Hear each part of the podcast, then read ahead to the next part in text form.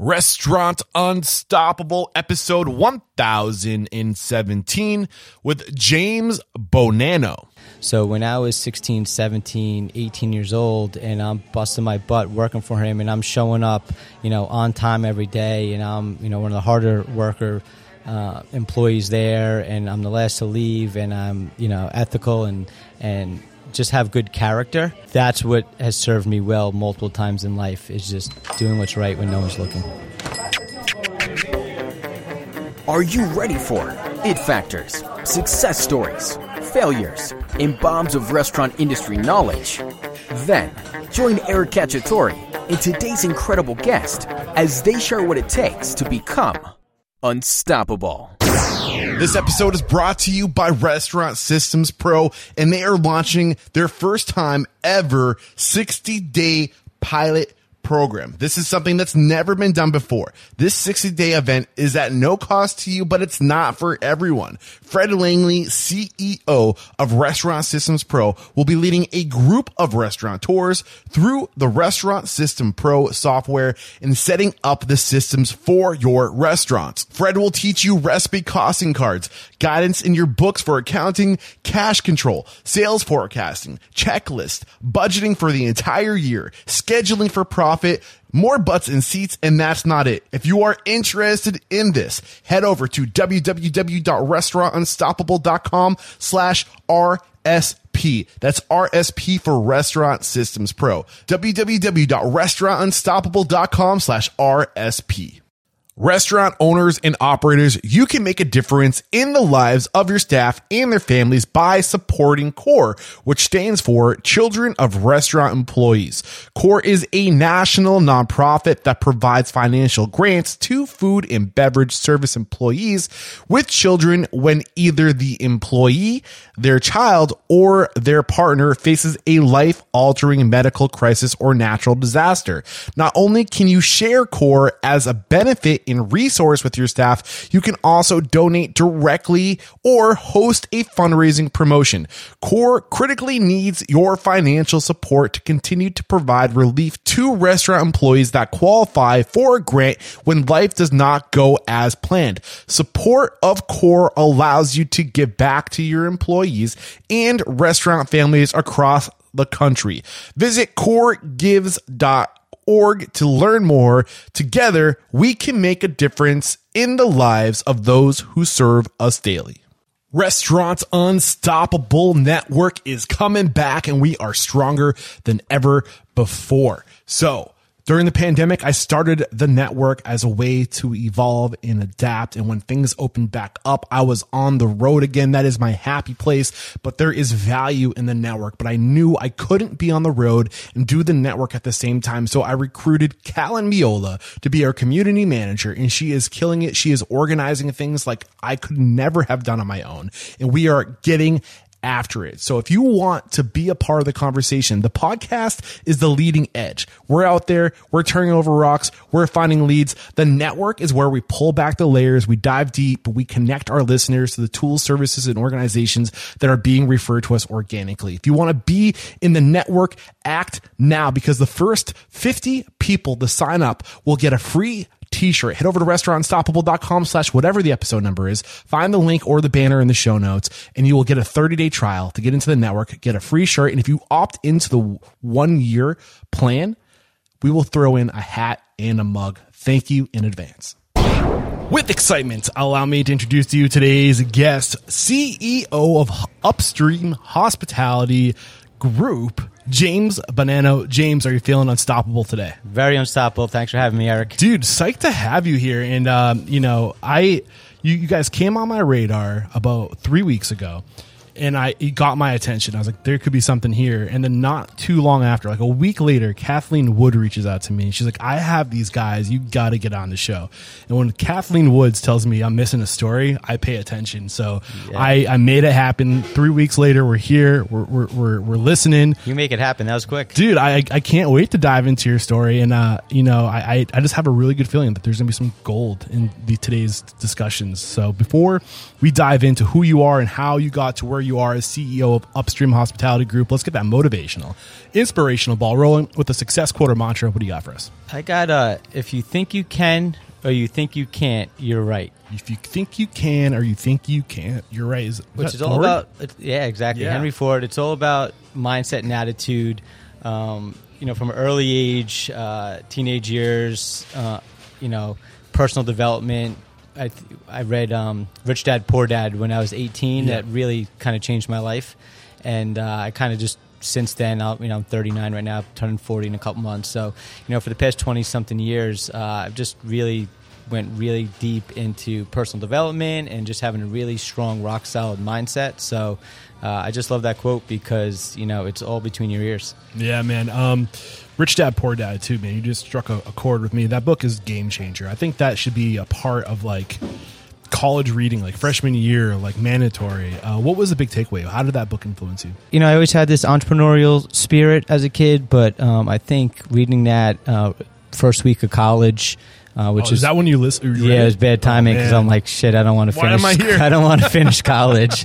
uh, and there was some tough conversations with my mom, but I stuck it out and, and stayed in for four years. But you know, I just knew right away that um, I was going to go pave my own path and be an entrepreneur. Yeah. And uh, you know, everything in that book is just it made so much sense to me.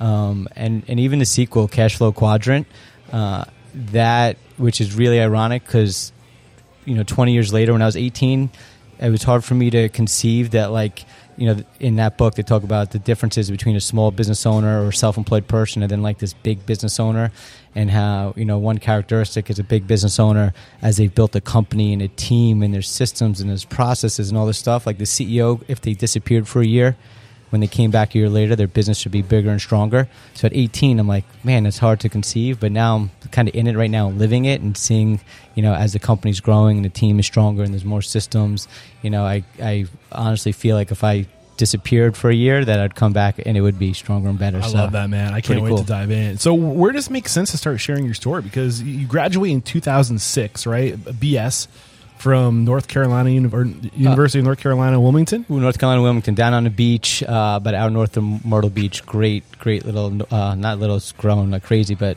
town in uh, in North Carolina. Are you destined to be a, a restaurateur at this point in your life?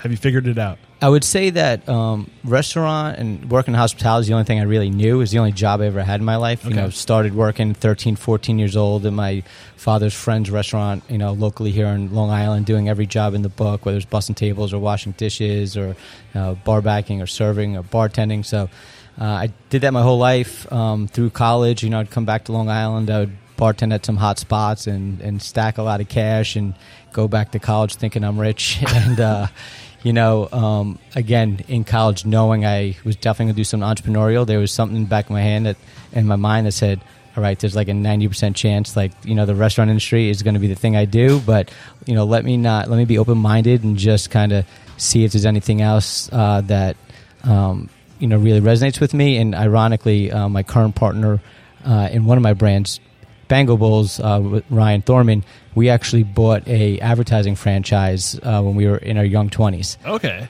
um, and you know, right away, it didn't take long for either of us to realize, like, you know, selling advertising, chasing around money, and That's like, not pipeline media, is it? it was actually all over media Oh, okay. Got it. um, which was ironic because we were putting ads in the restrooms of restaurants. So there's still there's still a tie tie to uh, restaurants, but you know I kind of knew right away that um, you know the restaurant industry was something I wanted to explore. And Got it. So, w- when did you cross paths with Ryan? Because I didn't, s- I didn't see him on your radar as far as I've known Ryan since I was probably uh, eight years old. Oh, you know, okay. like we we So, were like, we were childhood buds. friends. Yeah. Uh, yeah, you know, no, um, known him my whole life, but. Uh, you know, and, and Ryan was an amazing sales guy. He worked for the New York Jets. He worked Yeah. for the Madison Square Garden, top sales guy selling PSLs. I have and- questions for him. Yeah, So, like you know all these things. Spoiler alert: Ryan's up next. yeah, We're gonna be Ryan's talking to Ryan. Ryan's, next. Ryan's going to be a future guest. So, so, I did a little. I did a little bit of research on the both of you, and his his path was like I'm like how that from like you know sports entertainment to like the restaurant industry. So I have questions for you. yeah, him. question. I'll talk a little bit about it, but I was more the hospitality guy. You know, bred my whole life, and you know, at a young age, and uh, you know, just bartending. And when I was t- kind of like 26 years old. I was starting to have conversations with a guy I met recently bartending, who's my current partner right now, uh, Dave Johnson. And then uh, it just happened really fast. We were we were 27. Well, I was 27. I guess he was a little bit younger. Um, and we opened our first spot, and uh, that was the Taproom in, in Patchogue, New York. Got it. So from you graduate in 2006. What's going on between 2006 and 2011? Are you is this when you're kind of doing your side hustle with Ryan? Uh, yep, yep. We're doing all over media. I was still bartending. Um, you know, I was just trying to figure life out. You know, I was you know I was young, young twenties, mid twenties. Um, you know, had a short stint working as a business broker. You know what I mean? You know, just trying to figure out what business I really want to start. So take us to that point, and like this, kind of sounded like you're lost during this point. How Uh, did you get found? Is what I'm trying to figure out. Like, what happened? What was the tipping point?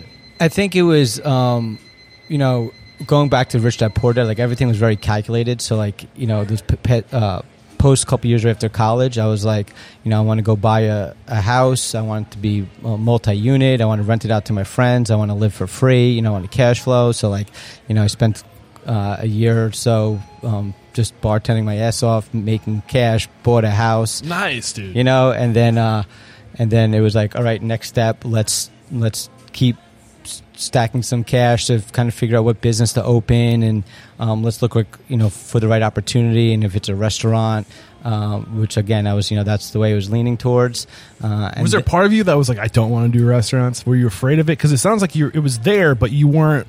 Like you're like, is that do I do I really want to? i would say It's a that- scary business. I wouldn't blame you if there was some hesitation. No, I I, I would say that um, I just know the demands of the uh, industry, and look, I, look, I was always a hard worker. I'll work, you know, eighty hours a week every week, and you know, I did that my whole life. So, but it was kind of seeing people I look up to, and I still do to this day. But you know, they were successful, you know, quote unquote mom and pop operators, where the business just owned them Yeah. right? And they were scared to go on vacation for a week or 10 days because the business would implode. And that wasn't necessarily the life that, you know, I wanted to build where, This is my parents' life. This is why I started the podcast. You know, because like people should be able to own businesses and not be a slave to the business. exactly. So, go, again, going back to that cash flow quadrant, we're saying like a lot of small business owners are really slaves to their business Yep. and making that transition to a big business and, and more of a company um, where you're not. So, you know, my young 20s, it was like, hey, uh, is the restaurant industry definitely where I want to go down, even though I love it. And, you know, I love, I love the hospitality part of it. And it was just fun. And it was always in me. So it was always 90% I'm going there. But I was like, before I put all my chips in and 100% dive into the restaurant industry, let me just, you know, spend a year or so and see if there's anything else I might want to do. Yeah, man. So um, ultimately, you got sucked back into the industry. So how did you find the Taproom? and very happy I did. Yeah. Like you know, like I said, I love it. Um, it's uh, it's treated me good. I've been able to do a lot of great things and give back, and it's just it's just been a lot of fun. And I really feel like I'm just getting started. But uh, we were just bartending. I was I was with uh, my current partner Dave, and we were, and we were talking. In our current location, there was a restaurant in there that had just moved down the street. so you, when you say your current location, this is where you were working, not owning. No, so uh, I, when I say current, I'm saying we still own it today. Oh, okay, So it. it was our it was our first location, and now it's vacant because the prior restaurant had moved down the street. Got it. And it was sitting there vacant for five months. And the place we were bartending at, um, our boss, the owner there, happened to be one of the owners of that restaurant. Okay. So it's just funny how fast it happened because you know I'm talking. So it wasn't planned out or anything. It wasn't that? planned. Nice. It was.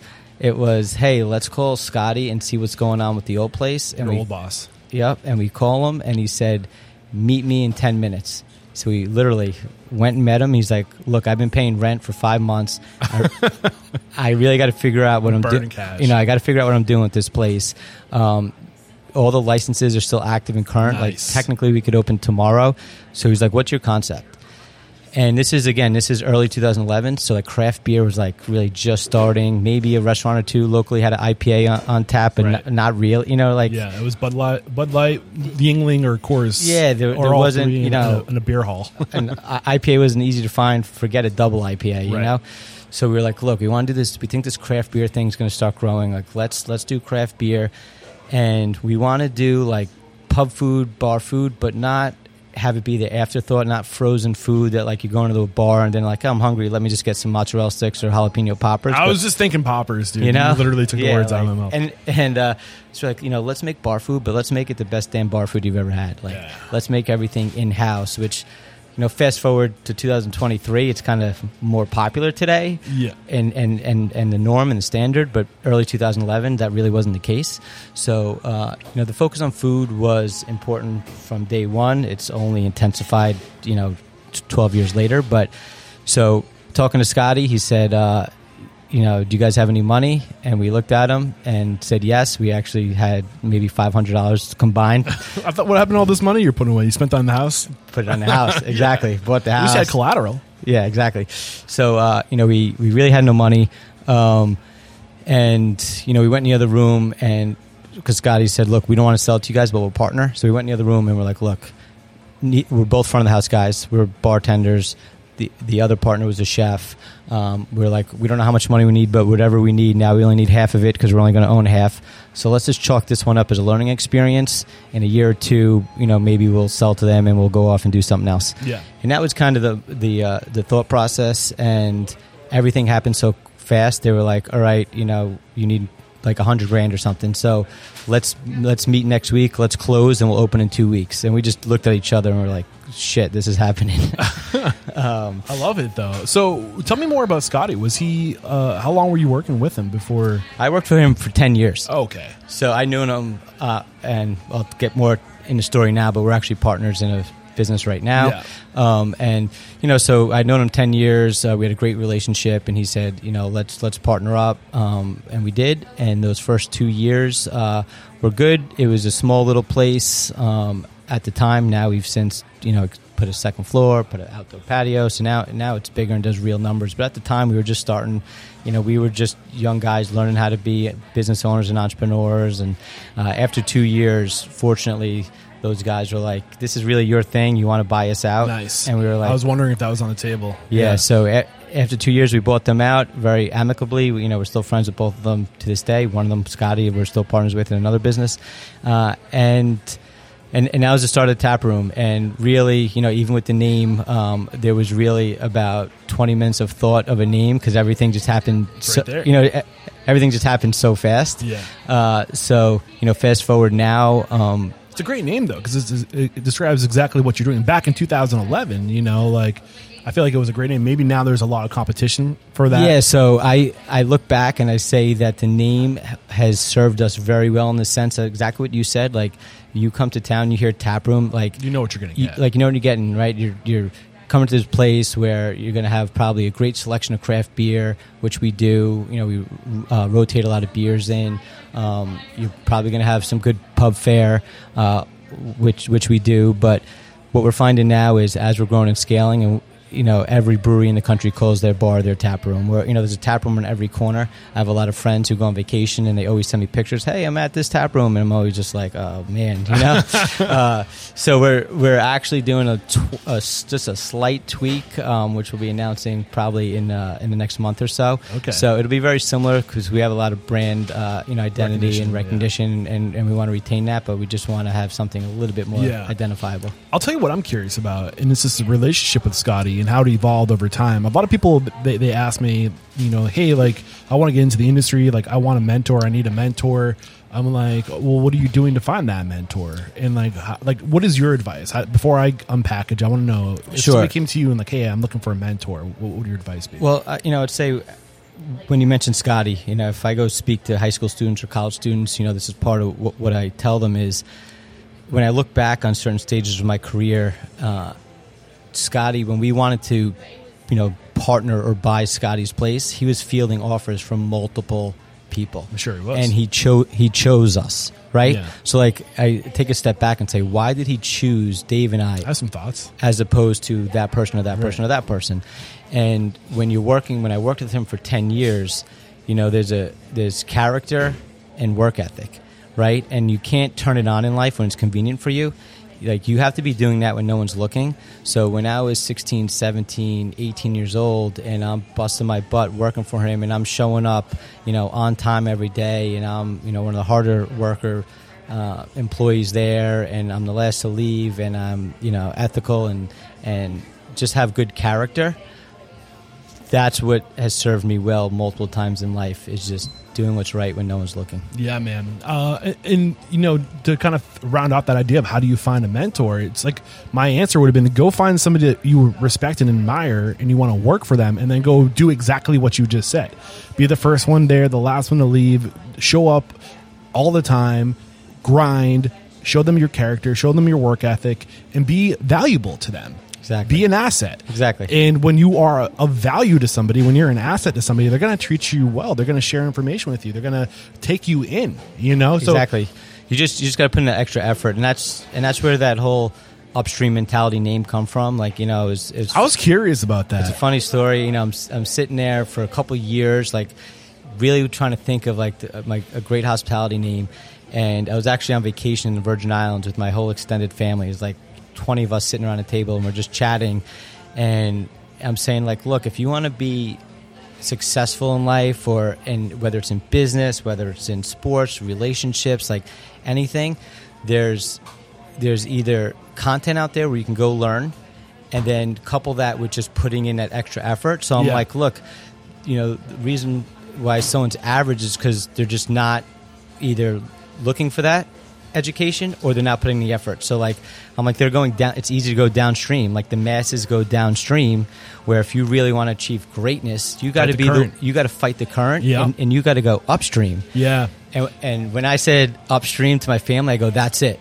Yeah. And they're like what's what's what? I'm like that's the hospitality name. They're like what are you talking about? I'm like I want to I want to build a company and a workforce where everyone has this upstream mentality where they really just you know want to be great and they're willing to do what it takes to be great. And I think uh, when I think of upstream too, I think it trickles up.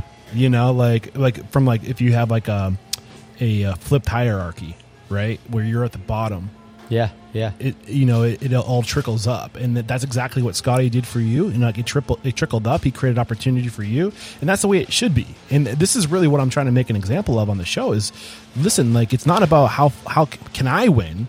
It's how can I create a community of people winning.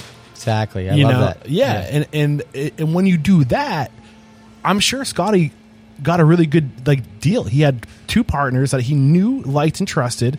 Who kn- he knew he that you guys had the same values and work ethic because he taught you, right? Or at least his organization taught you exactly. Um, and then from there, you know, like you just keep on paying it forward. You, it just keeps upstream trickling up, yep. right? You got um, it. So I love that. I love that name. I think it's spot on, man. Um, so I am curious about like what what was the negotiation like for this first location? Do you think he was fair with you on the deal? Uh, I mean, he is your friend. I, I don't want to like yeah. bring out like bring out dirty laundry, but like, what advice do you have for somebody going into an ownership structure for the first time when when you when you have partners and you kind of need those partners? Yeah, it was. It, it, I know, and again, this is going back and really thinking about things from a long time ago that I haven't thought about in a while, but. Um, yeah, it was fair. I mean, you know, technically we weren't really buying his business because he bought he took his business and he you know moved it down the street. So there was some people a little bit older than me who are like, "Hey, just be careful. Like, you, what are you really buying? Like, you know, you're buying access to a lease. Like, yeah, granted, there's some furniture and some kitchen equipment, but like, what are you really buying?" And uh, you know, if I listen to some of those people, you know, I maybe wouldn't be sitting here. Yeah. Um, but uh, in hindsight, I, w- I would say, yeah, I, it was fair. Um, it happened quick. We needed like a hundred grand or so. You know, it, it, wasn't a ton of money, but at the time it was a ton of money. Yeah. You know, I will say this, and you were in the position where you don't really have the leverage in that that situation. He's giving you an opportunity, and he was probably covering his ass a little bit in case you know yeah, you find out you don't want to be an owner. And again, there was value there. I mean, there yeah. was a full kitchen. You know, there was a kitchen, there was a bar, there was a you know all all the things that cost money when you open a place. you know, restrooms, fire. Yeah. You know, all that stuff. So and the licensing, yeah, the permits, yeah, yeah, like that's huge. Like we were ready to go, so yeah. uh, it wasn't like we weren't buying anything, and that's kind of what I told you know those other path of least resistance naysayers. Like no, I am buying something, right? and a partner that you know, like, and trust, and who has a track record of success. Yeah, and they were both him and his partner both were um, about maybe 10, 15 years older than us. How old uh, were you? 26, 27? We, yeah, okay. exactly. So, uh, you know, they had. That's when this was going down. You're not 26 now. right. I'll be 40 in a couple months. So, you know, they were, um, you know, they both had owned multiple restaurants. Scotty had owned a lot of restaurants in his day, and uh, you know, they were guys who knew what they were doing and successful. And like I said, we Dave and I were like, let's just chalk the first one up as learning, and then we'll go figure out a brand and, and go grow that. We didn't really know or realize that that initial one would have been the one that we were most excited about and really growing, and you know, ended up buying them out. So. Uh, yeah, I can't wait to get into the evolution of uh, the Taproom. Um, but like, is there anything else that's worth unpackaging in your come up? Key lessons, things you can pay forward to, and whoever's listening to this. Yeah, I think I think when people are maybe dreaming or you know want to open their first restaurant, you know, like the biggest mental hurdle I think in their mind is finances and money. And it's like, you know, how am I going to do this? I, I, I have no money, and you know, someone today, when I tell that to whether it's employees of mine or people, you know, seeking advice open their own restaurant, I say that. I know they look at me like, hey, it's easier for you to say or like easy to say now, but you got to remember, I was I was there. I was in your shoes. I, I had you know very little money because I just spent it you know buying that house. So, um, you know, I I say don't let money be the thing that stop you. Like, you know, show that you have that character and work ethic, and like you're going to work. uh, You know, you you'll work until you know the the last day before you let an investor lose a dollar, um, and just gain as much knowledge and experience in the industry as you can. So you're you know you're coming at it from an angle where Yeah. you know you're bringing some expertise. But uh, you know we we left that meeting, needed some money, and we just started hitting the streets. And I just started asking friends and family, like, can I borrow ten grand? And I'll pay you ten percent interest, interest only. Uh, let me know when you want your ten grand back. Is it three months from now, nine months from now, two years from now? And enough people, Prorate it. you know, enough people said yes uh, to lending us, you know, ten or fifteen or twenty grand. So after, so you didn't have to get money for the whole restaurant. You just need to get in money for half the restaurant yeah, it was like a hundred and something grand that that you had to raise on your that we had to raise on our own. own. Um, Can't do that today. Yeah, Uh, so I feel like I want to give a shout out to the, this company that I literally just interviewed yesterday. They're called Mainvest, and they're based out of Salem, Massachusetts. And what they do is they offer framing. Uh, so it, like the framing. So if, if you want to go find investors, people who are literally, literally going to give you the money, but then they're going to get paid back over time. So like it, it, it's basically like if you wanted like it's it's a way for local community to invest in local community. okay, interesting. So, so it's a great tool. I mean, like you use it to like go through and you start with friends and family, right? You, you recruit them first, but this platform provides the framing for you to actually allocate the funds and to keep you accountable and all that stuff. But it's almost like like crowdsourcing meets venture capitalists. Very cool. I gotta check that out. Yeah, it's really Sound- cool. sounds cool. Uh, but if anybody who's trying to go through this right now, it's a great tool, and I, and I want to see this company be successful. It's called Mainvest. Mainvest. Um, if, there will be a link in the show notes. I am going to become an affiliate of this company, so I'm just throwing that out there too. It's not, this isn't completely selfish, but I I truly believe in what they're doing. yeah, that sounds awesome. But uh, do check that out. So, all right, now I think is a good time to take a break to thank our sponsors, and we'll be right back to talk about how you scaled Taproom to five locations and opened Bango Bowls, which is now at five locations and your franchise. Correct. Can't wait. Recently on the show, you've been hearing it come up often. Restaurant Systems Pro. If you've become interested, I highly recommend you sign up for the Restaurant System Pro 60 day pilot program. This is something that's never been done before. This 60 day event is at no cost to you, but it's not for everyone. Fred Langley, CEO of Restaurant Systems Pro, will be leading a group of restaurateurs through the Restaurant Systems Pro software and setting up the system for your restaurant. Fred will be leading the training, supporting you and holding you accountable. Typically, this costs $10,000 a month to have Fred in your restaurant, but during this no cost to you 60 day training, he will be teaching you every process he does during the group coaching sessions and nothing will be held back. During the 60 days, Fred will walk you through the Restaurant Systems Pro process and help you crush the following goals recipe costing cards, guidance in your books for accounting, cash control, sales forecasting with accuracy, checklist, budgeting for the entire year, scheduling for profit, more butts and seats, and that's not it. Often, the team at Restaurant Systems Pro helps restaurateurs out pro bono because their hearts go out to these folks. I mean, it's hard out there, but because of that, a lot of the time these restaurateurs don't follow through because they have no skin in the game. For that reason, there is an application process. Only those serious about making change in their operation will be accepted into this program. Are you interested? Then go to restaurantunstoppable.com slash RSP. That's RSP for Restaurant Systems Pro. Restaurantunstoppable.com slash RSP. We're back. So take us through opening to scaling. Sure. What was that like? Sure. So I'll say that um, you know those first two years we're still partners with Scotty and John, and you know they were still handling a lot of the business side of things. So when the day they were like, "Do you want to buy us out?" All of a sudden, like all the you know accounting, bookkeeping, insurance, you know, like all that all that type of stuff just instantly fell right on my lap. So that you know that kind of going into our third year, that was like, all right, I got to really learn. I'm not just like managing a shift anymore. Now I'm actually running the business. So you know that was that was the first step, and then you know those first you know handful of years, Dave and I were the were the in-house managers. Like we didn't have a management team.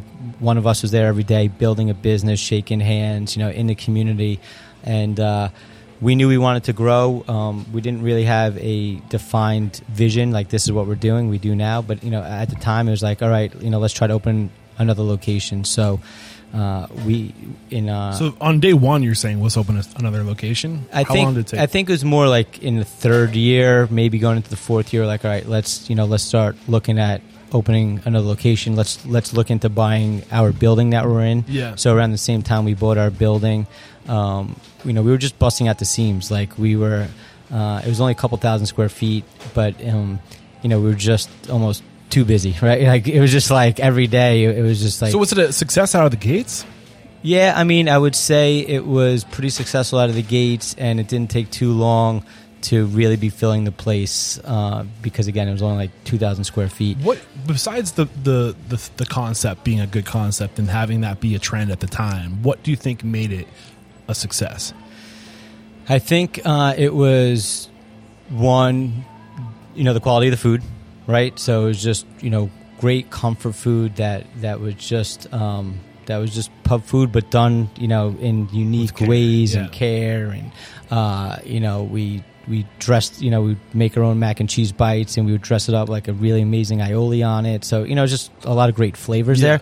And then you know, the beer we would you know have you know twenty seven taps, I think it was, and we were just getting really hard to find beers and one offs and triple IPAs. You know, at a time, you know, in 2011, 12, 13, that you know we were re- almost helping educate the market like hey this is what good beer is about and um, you know we put on a beer festival and you know we were just like let's educate as much people about beer because if they actually you know if their taste buds change from drinking miller Lite to drinking an ipa well at the time you know it wasn't easy to find ipas so like Right. we're going to get people to come to us. So Yeah. like that was obviously that has totally changed.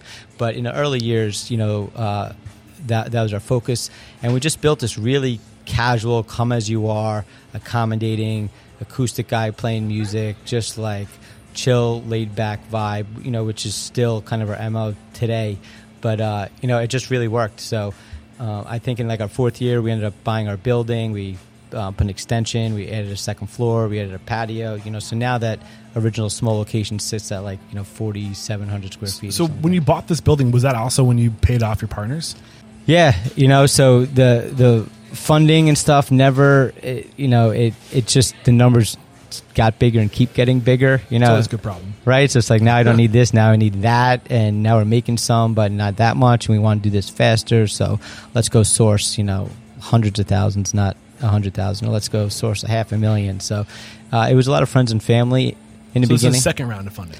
yep, Did you pay off all the people that gave you the money in the first place? yep, yeah, we did. That's always a good feeling. Yeah, and that's you know, and and that was really important to us. Was if you said you want your money back in nine months, well, we were managing, we were bartending, you know, we were doing whatever we could to make sure that you got your money back exactly when you said. You know, that uh, the reputation uh, with borrowing was very important to us, Yeah. and so and still is. so you have your partners, you get the funding for half, you pay off your, your investors.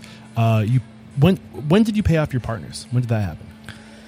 Uh, that was pretty much right. You know, after that second year, they wanted to buy us out. Um, they actually, we gave them, I, I can't remember exactly, but I think we gave them like half the money and they held the other half for like, you know, a couple years. Um, and I remember they, you know, now you're now it's bringing up memories.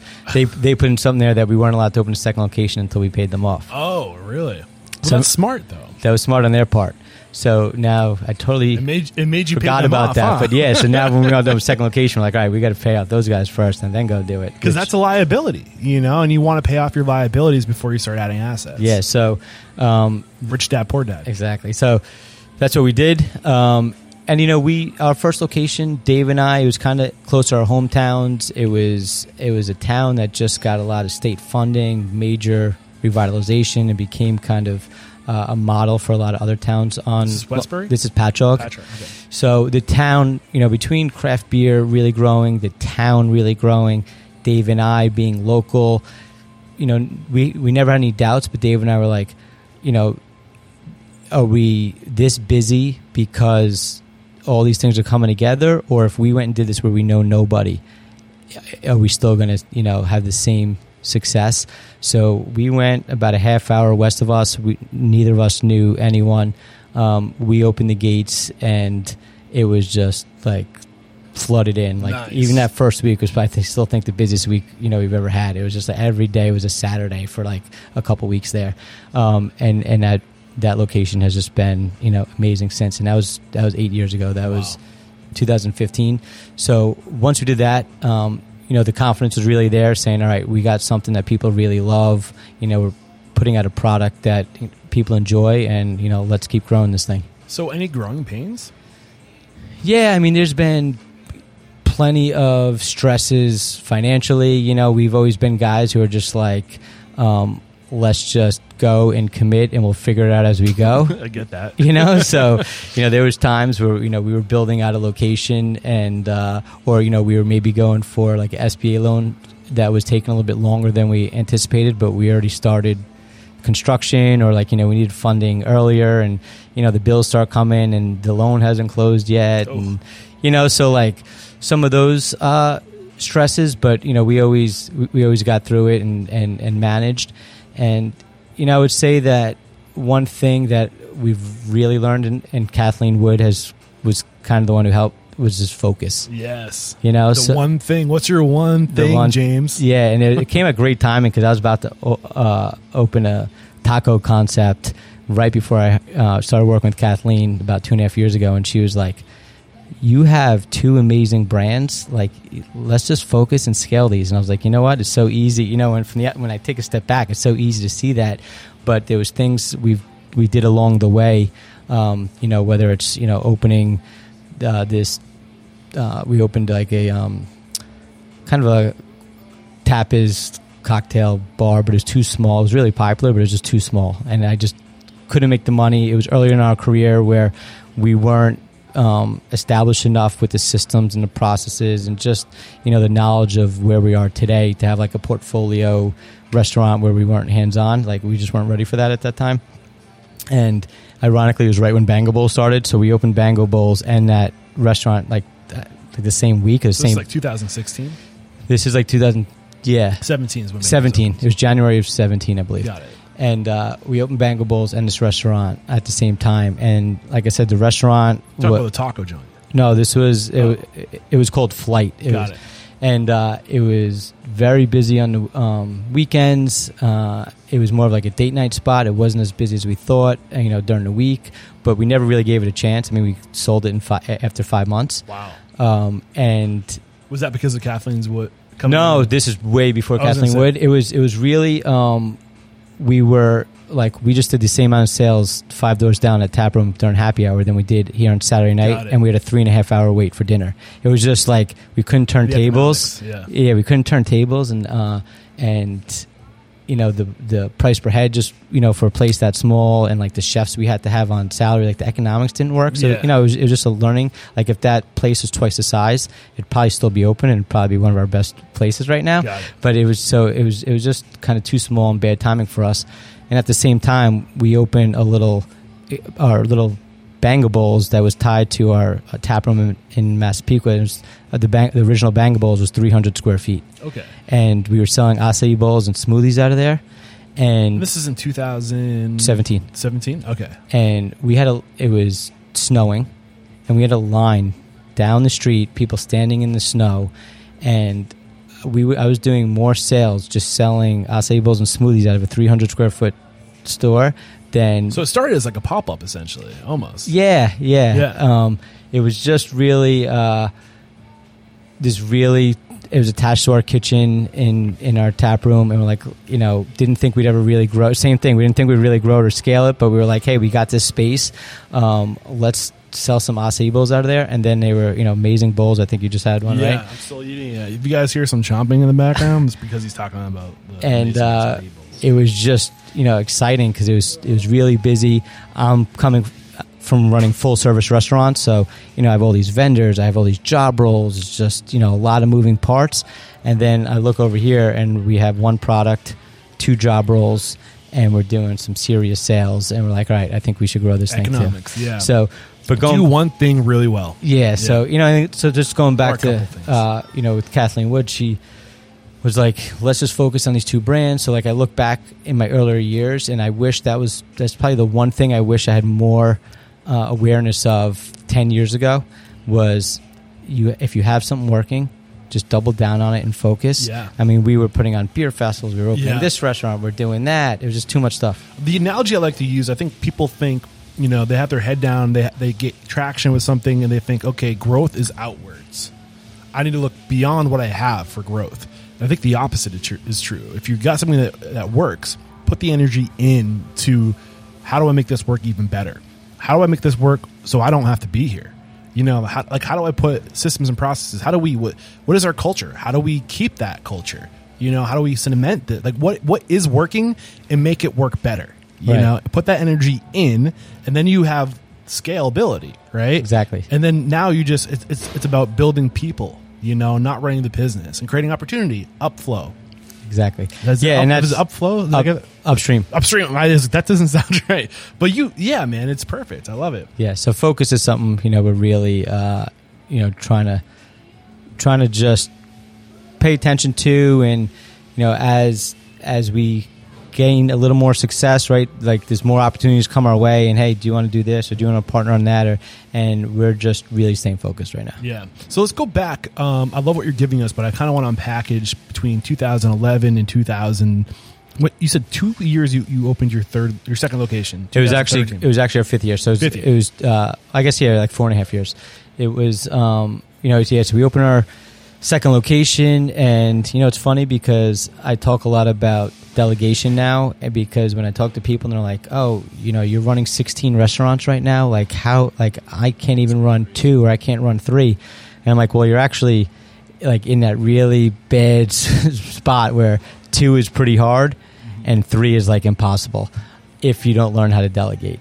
And I, I really think back when Dave and I, when we opened our second location, you know, there's things we said to each other that sound funny today, but you know, he was like, "I have to be the one who orders the beer. Like, no one knows the craft, you know, beer market like I do, and you know, if I if I don't order the beer, then it, you know, we're gonna have bad beer, and then our, we're, then we're gonna go out of business." And I'm like, "Yeah," and I gotta book the acoustic music for Friday happy hour. What if the manager books a bad acoustic guy, and then our happy hour sucks, and then we go out of business, right? So it was like, you know, I laugh now, but it was like real things we actually said, and, and we just had to keep control.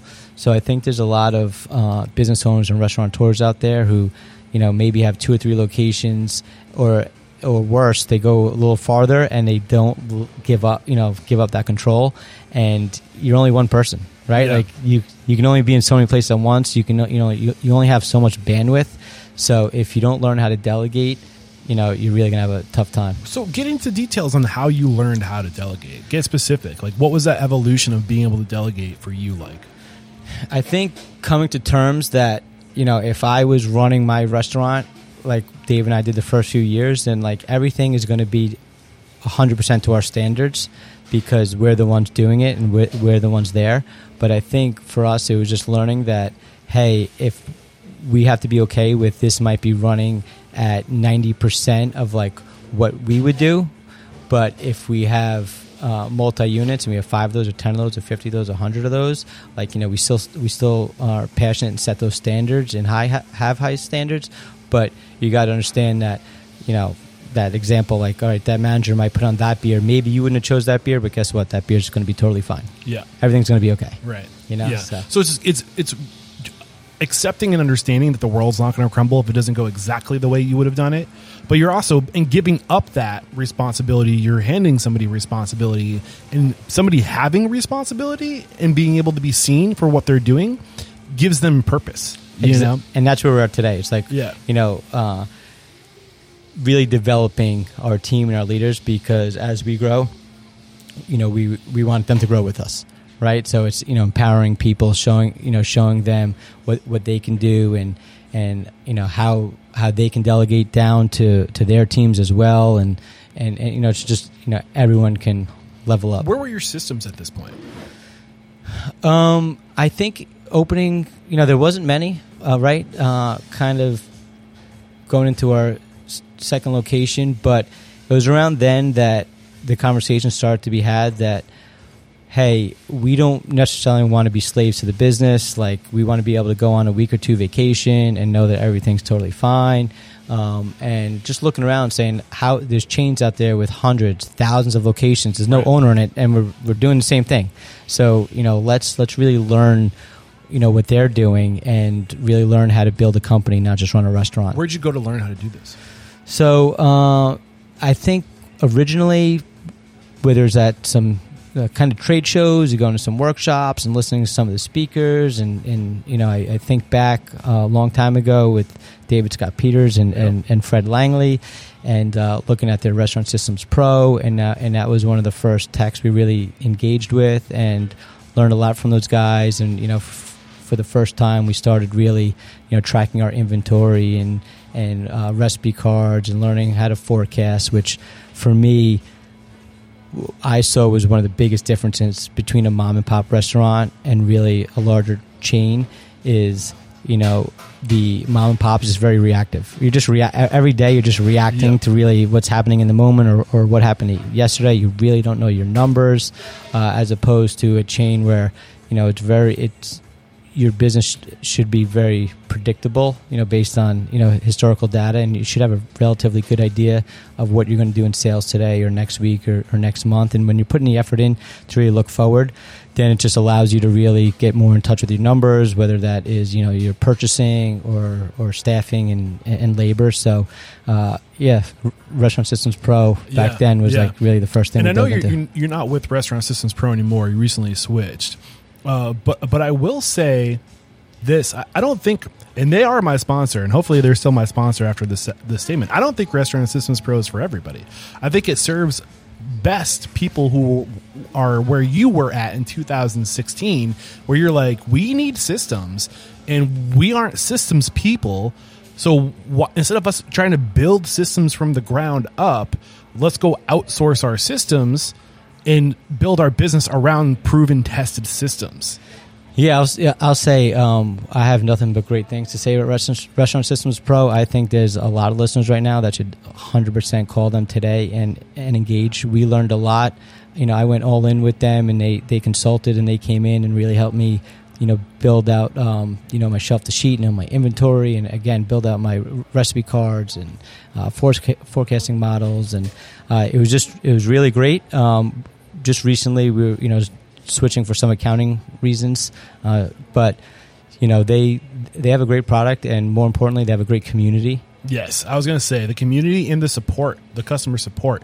These are restaurant people who are serving restaurant people. They understand what what it, what support does. Exactly. There's some great restaurateurs using Restaurant Systems Pro, and you know, I really met a lot of great people over the years. You know, using their system, and you know that I'm still friends with. You know, today. Yeah, I mean, I, and I, I'm I have no problem being honest with how I, I think I'm right there with you. I think they're a great company, but I think I think Restaurant Systems Pro is ideal for somebody who has something, who isn't a, a technology system oriented individual that wants a one stop shop for all of their restaurant system solutions. I will say this: as you start growing to like maybe twenty or thirty locations, or if you have plans to grow beyond that, and you have fast casual concepts that do better with more digital presence and stuff like that, it might make sense to evolve to a, to a different platform. You know, and but there are a lot of people that fit that that characteristic of hey, we have two or three locations, we want to scale beyond this we are having trouble locking in your systems. They're going to hand you a blueprint. Yeah. 80 systems on a systems board that you plug into your business. There's no way you're doing that on your own as effectively. Yeah, and they and they have great support and they really hold your hand, so that's Yeah. a big part of it. So, I mean, I did not know that you use Restaurant Systems Pro before coming in here. Too. That was news to me. So uh, that, that's interesting to hear that they got they help you get to this point. Absolutely. Um, so, so that was like 2016. You started using Restaurant Systems Pro.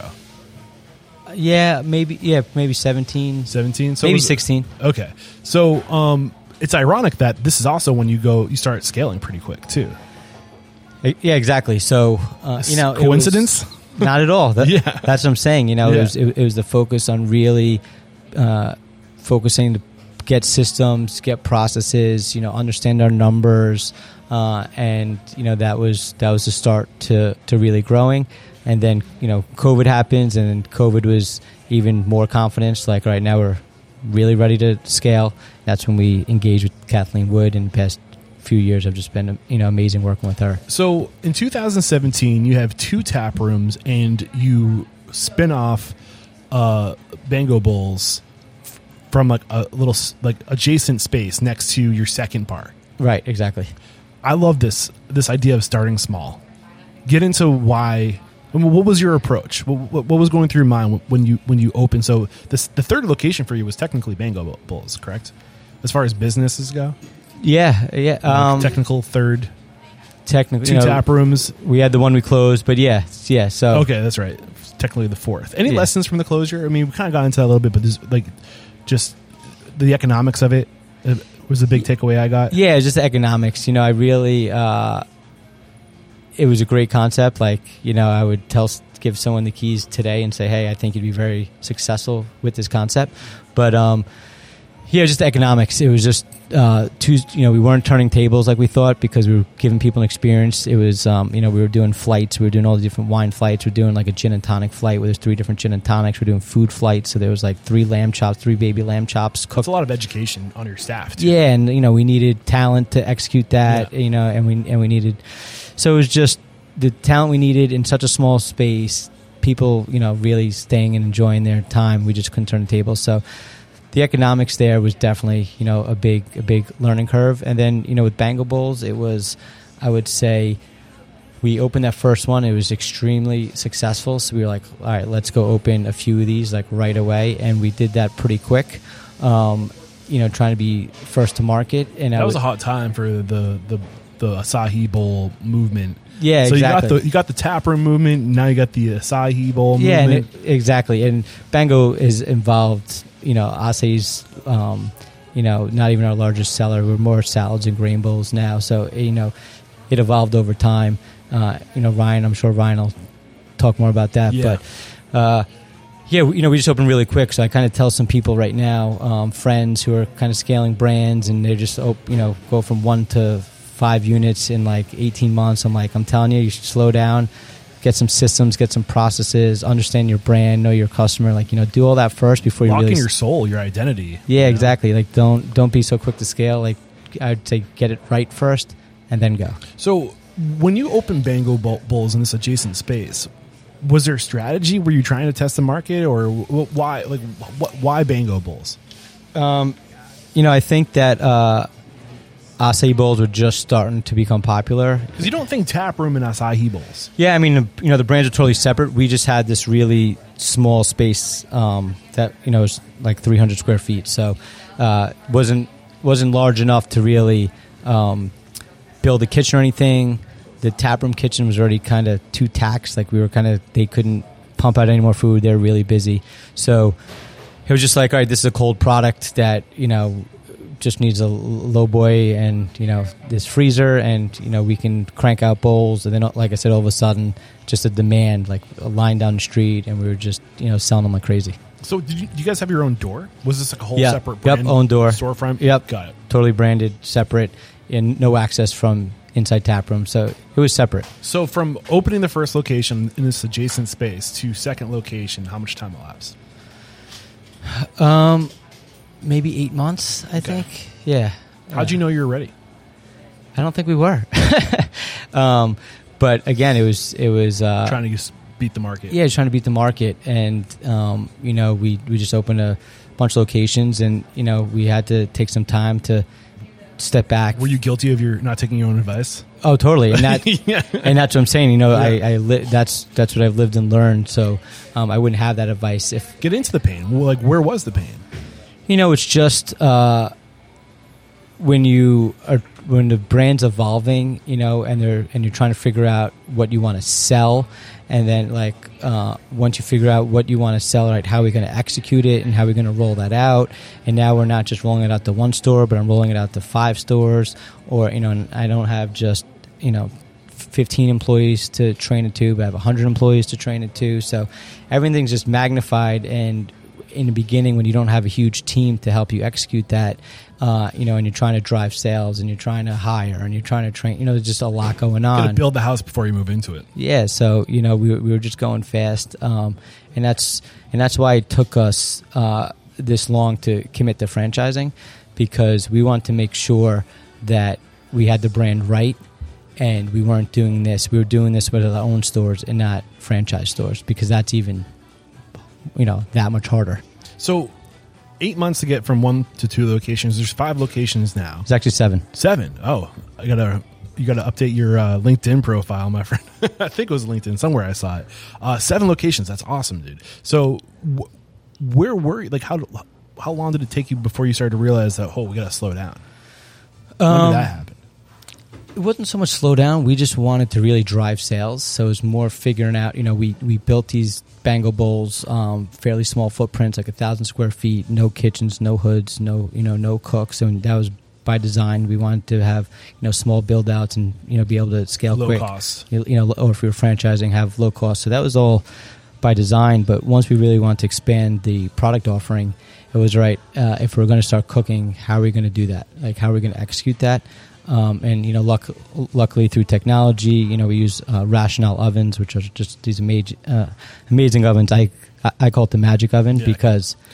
I mean, just in one chamber, you can cook a steak, salmon, potatoes, eggs. Like, yeah, it's a combination of convection and steam. And is there a little bit of um, microwave going on there too, or is that something? I'm thinking of a TurboChef. yeah, yeah, Yeah. no- yeah. Um, it's just it's it's convection and but steam. it, Right? ju- it just changed the game. So now we're you know now we're able we saute our vegetables and we roast you know our own chicken and you know it's all pro- cook 'em pork programmable. and, yeah Pro- and it, programmable. program exactly. It's, you- a- it's just a smart oven. So we program it. You know we have um, tell it you're cooking the chicken, and it knows exactly what. To do. yeah we have a young workforce. They're able to just come in and they'll be able to just click the button chicken and it comes out perfect every time. consistency. So like once we once the menu evolved and the execution operationally evolved, um, you know that just took time, Yeah. right? And and then took time to roll out and execute. I, I, I appraise your what's the word discipline to tap the brakes and to, to master those things before scaling building the house building the systems before you you scale i am curious was your chef the one that you opened the tap room with it was is he still with you guys did he did He is. guys been growing so Yeah. you had that for, for twelve years. Wow. Yeah, we, we've had a lot of great influence. Taproom uh, has definitely helped Bango Bowls along the way. You know, especially because Dave and I, you know, were in the industry since you know we were kids, and you know we've had the team over there. The team was multi-unit and larger over there, so uh, definitely helped. But yeah, you know, staying disciplined in the beginning, and I don't know if it was the name or the logo, but it was you know it was weird that even you know the first month in business, people like, "Is this franchise?" Like people always thought we were like way way bigger of a company than we were. Yeah. And in those first couple of years, like we got like a couple hundred inquiries to open their own Bango Bowls Wow. Um, and it was so you know that was tough to say no to because it's low hanging fruit. But we were like, we don't want to go build this fragile network because we don't really know what we're doing yet. You know, like we want to really get the brand in a really really amazing place.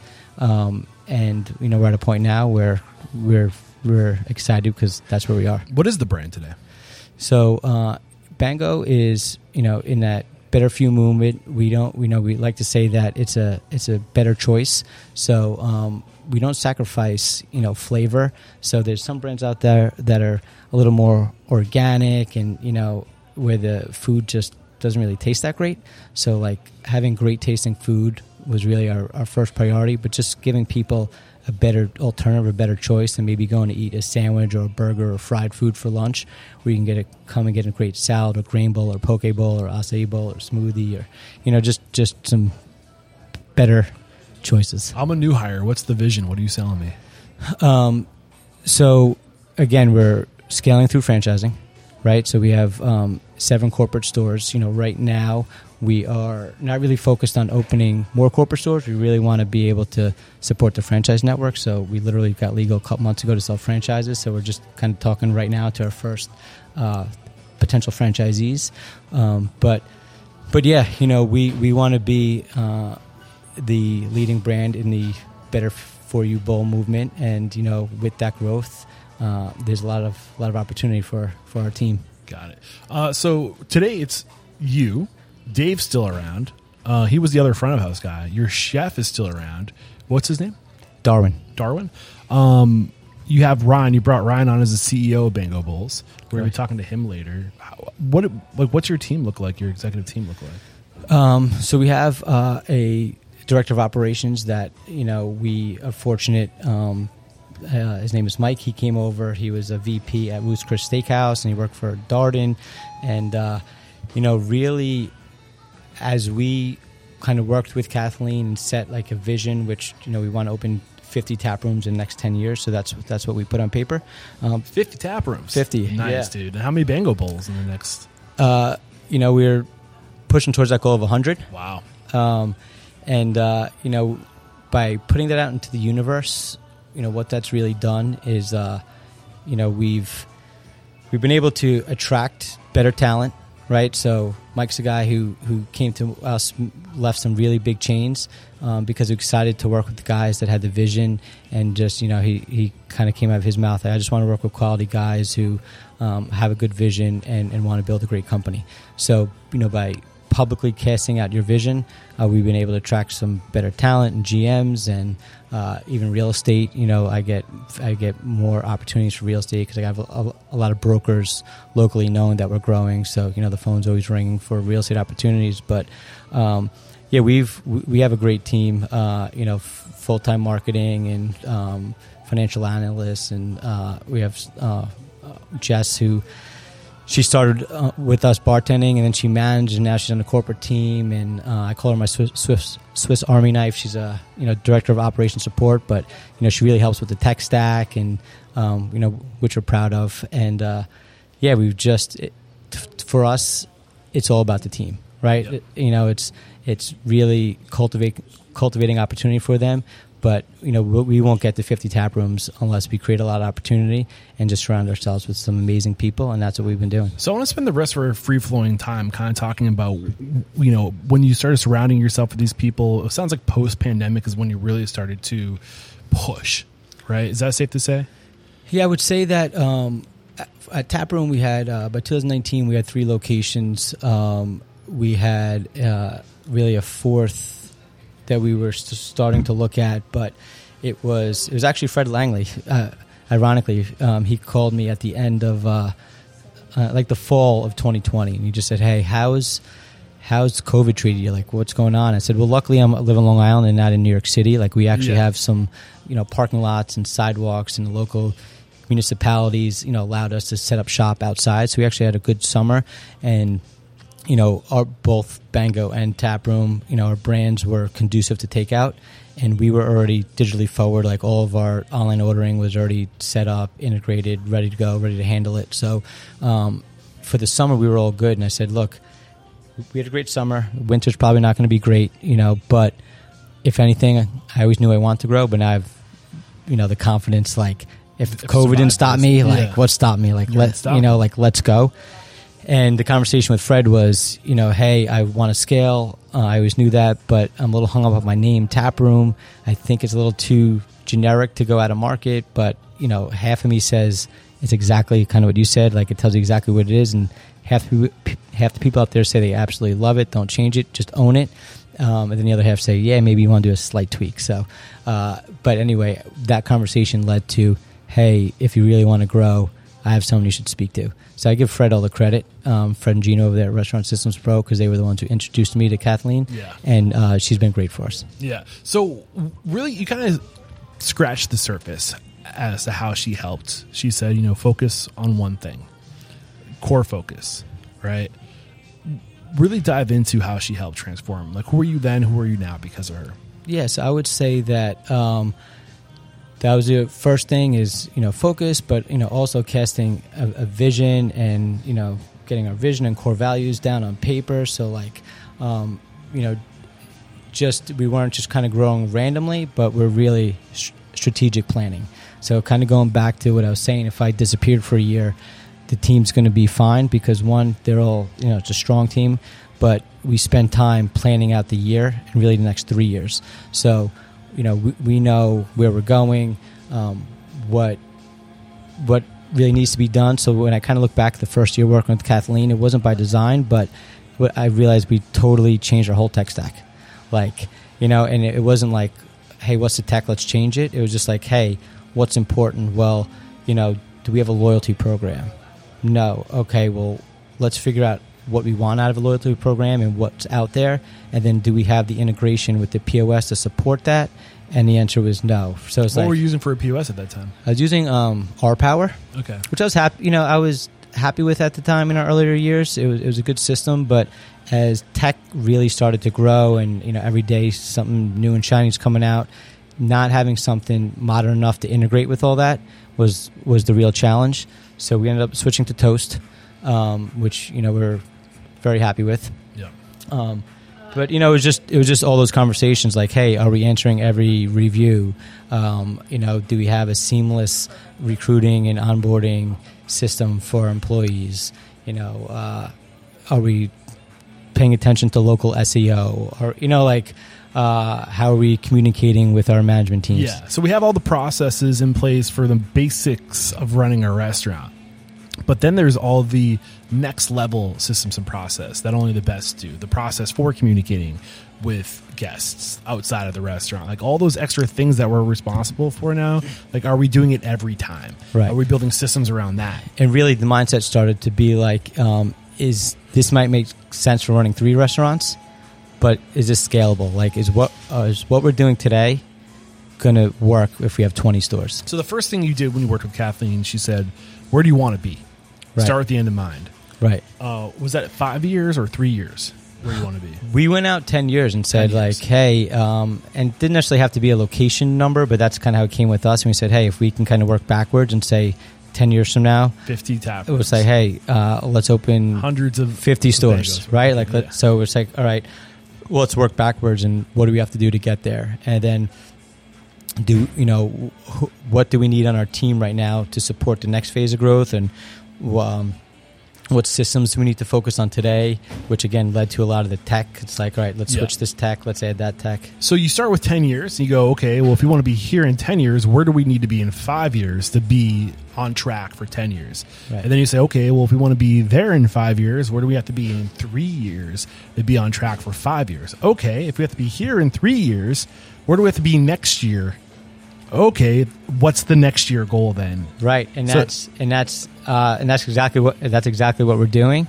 So you know, just having kind of that growth coach in the corner, um, saying, "All right, you know." Like at the time, it'd be like if I was opening at one location for the next year, hey, we're doing good, but you know we have four locations, four leases signed right now, so um, and not irresponsibly. You know, like we've taken a lot of time to build a foundation. You know, new store opening guides and software, and you know to to handle all that. So, um, if you would have asked me, you know, years ago, can you open two, three, or four stores within the next twelve to eighteen months? I would have said no. But now I could sit here confidently say, you know, we're ready for it. Yeah. Um, so I'm curious when she, if you guys said 10 years and you reverse engineered, uh, you got five years. This is in 2020. So you're at your third year milestone right now. Do you remember where you would say in th- where you would be in three years to be on your your Yeah, so it track? wasn't. Um, you know, so we opened uh, two locations, but like I said, we have four coming on board right now. So it was, you know, doing it responsibly and making sure you know we build the foundation first before we just build the house before we move into it. yeah, like let's not Yeah. just open stores for the sake of opening stores. Like Yeah. let's get you know um, again all those systems. Let's figure out the tech. Let's and you know we talk a lot about company absorption and using the example as a sponge. Like you know if you just take a sponge and I dump a bucket of water over it. It's just going to roll off the sponge and nothing's going to get absorbed. So, like, you have to do something at a pace with the team and your, you know, your hourly staff. I pour a little bit of a time, it gets absorbed. I pour a little more, it gets absorbed. So you know you can you can't build Rome in a day. It's like you know let's kind of phase things in as as the team's ready. So um, the last two and a half years working with Kathleen, that's what really we've been doing is It's like the framing of a house, right? Like you got to put that framing up. You have the foundation, right? Because you have the concept, you have the culture, you have the people. That's your foundation. But if you're going to grow into something, you, you got to build almost like that next level, right? Where it's like, okay, what are we going to build this stuff on? What's Right. what are we going to hammer the walls to? right you know? and, and and really a lot of things um, past few years is just everything's intentional Yeah. like we're gonna go um, you know recruit a certain person. We're gonna do it this way. We're gonna you know uh, hey this store does four million in sales. Great. Well why is it not doing five million? Right? It's like oh well originally i was satisfied with that one doing four but let's push it to five. And then again let's reverse engineer that extra million in sales and say what are 10 levers that we can kind of just dial up to maybe get 100 grand more out of this 200 grand more out of that? So we're just being very intentional on, on kind of our goals Yeah. So you said she helped you kind of, uh, or you guys collectively decide that you need to help get the right people and prioritize who we need. Do you remember who, like, who was like the highest priority person first, and then second? I think um, bringing on full time marketing, uh, bringing the marketing in house. I was using some like outside local agencies, and uh, you know, once we brought in marketing in house, it really kind of changed the game because now they're really being able to dive a little bit deeper, not just doing surface level stuff, but really understanding the brand, getting to know our customer, really more strategy involved. How did your marketing change? Uh, I think some of the stuff we're doing now, um, again, like you know, going back to the early days where like people think market, you know, posting on social media is marketing, you know, where um, uh, going back to the tech, you know, if you uh, order online with us, you're automatically in in our uh, marketing engine, and then you know we, can we can, you know, I could instead of taking a 20,000 person email list, let's say, and just blindly emailing 20,000 people and saying, hey, uh, you know, it's, um, it's March and we have this corned beef burger for St. Patrick's Day, right? It's like now we can tie it with data and say, come in, order it, uh, or order it online. And if you do, we know you do. So then, you know, we could We know you like it. right? So now we can we can talk to you a different way. If Segment. You, if you yeah segment marketing. If you didn't, you can go this way. If you don't, now we're going to segment you to this path, and now we're going to give you an offer to come in and try it. So. Um, Are there drip campaigns where they enter, enter into a funnel uh, where there's like five emails like already queued up, Exactly. depending on how they react to that email? Exactly. Exactly. Yeah. So, you know, it's just a next level kind of marketing. Um, you know, some of the tech allows us to say, like, all right, let's say it's National Oreo Day. So, you know, we have fried Oreos on our appetizer. So we'll say, hey, you know, uh, order online tonight, spend $30, get a free order of Oreos, or it's National Pickle Day. Like, we'll do stuff like that. So then, you know, we'll see a bump in, you know, when there's tens of thousands of people um, that we're talking to. We'll, when we do an offer like that, we see an, a real bump in sales. Yeah, Right. Maybe you're offering um, something in return, but what are you going to get in exchange? So maybe you offer somebody a half off, right? But they're going to bring in one, likely one other person with them, right? yeah, maybe two. So you're what you're, you know, you, you got to give a little to get more. Yeah, so it's just doing a little bit, just being a little bit more intentional at that, and trying to you know drive frequency. Um, What technology are you using with your marketing? Uh, we're using Lunchbox with online ordering, which um, behind Lunchbox is Customer.io. That's what allows a lot of the uh, segment marketing. So, which again all integrates with Toast. So, um, you know, we've just we've been really happy with it. So what was that? that a, a, a, j- a joining element to Lunchbox? Customer.io. Customer.io. And what is that exactly? Customer.io is uh, basically the marketing engine behind Lunchbox. So you know, we just it's it's not a separate service that we pay for, but that's you know what you get when So you use it's like Lunchbox. email marketing side. email Got allows you to build out the segments allows that, SMS marketing. allows you to build out the automations and those like drip campaigns that you're talking about Got it. Got it. Um, okay, so we talked about the the first person that you said we need to build our team. We need to get this, these people marketing. Um, who else? What was the other thing you guys were missing? you know i think um, getting better financial visibility so um, you know we have a couple people on our team some uh, bookkeepers and uh, financial analysts and so uh, you know we have one person really dedicated on forecasting just spending a lot of effort making sure our forecasting is as accurate as possible because that's the start of you know setting labor budgets and, and your purchasing and all that. So forecast forecasting became more important. Um, really just you know we switched to period end accounting so we have you know 13 periods. So really just making sure our, our period ends and we have our numbers within a week. So uh, and just building in accounting kind of dashboard where we are tracking all different kpis so we can make real time you know within a week we could look at our last four weeks and and graph out for the previous year and see kind of trends and say hey this is what's happening uh, as a company. And you know this unit might uh, is lagging in um, third party sales or that one is lagging in catering or that one's blowing all the other stores away in catering. Like are they doing anything different? Yeah. right? So we're just a lot quicker in decision making and that's you know based on people on the team you know doing a great job pulling the numbers tracking what we want to track So you hired your CFO? Is that what happened?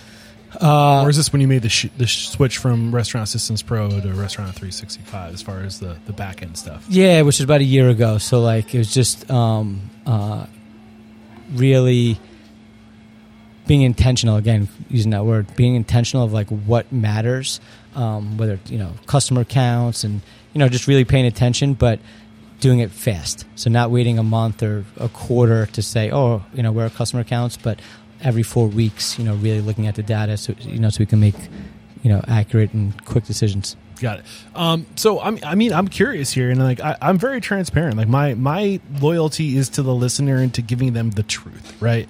Restaurant Systems Pro, super psyched to have them as sponsors and believe in the product. What was missing from Restaurant Systems Pro in terms of the financial stuff? Because they do have forecasting, right? Was it just the Yeah, actually, their forecasting is really good. Yeah. Um, it was really just two things for me. It was just account. It was, and and these are things that are on Restaurant Systems Pro's roadmap. So, um, you know, I know they're working on some things. So you never know. I might come full circle. yeah? They be- don't have. They didn't just get 150 million dollars. So you know, You know, so um, you know, I might come full full circle and be Yeah. ba- back with them soon. they're on their way. because it's a great product and, and like I said, a great community.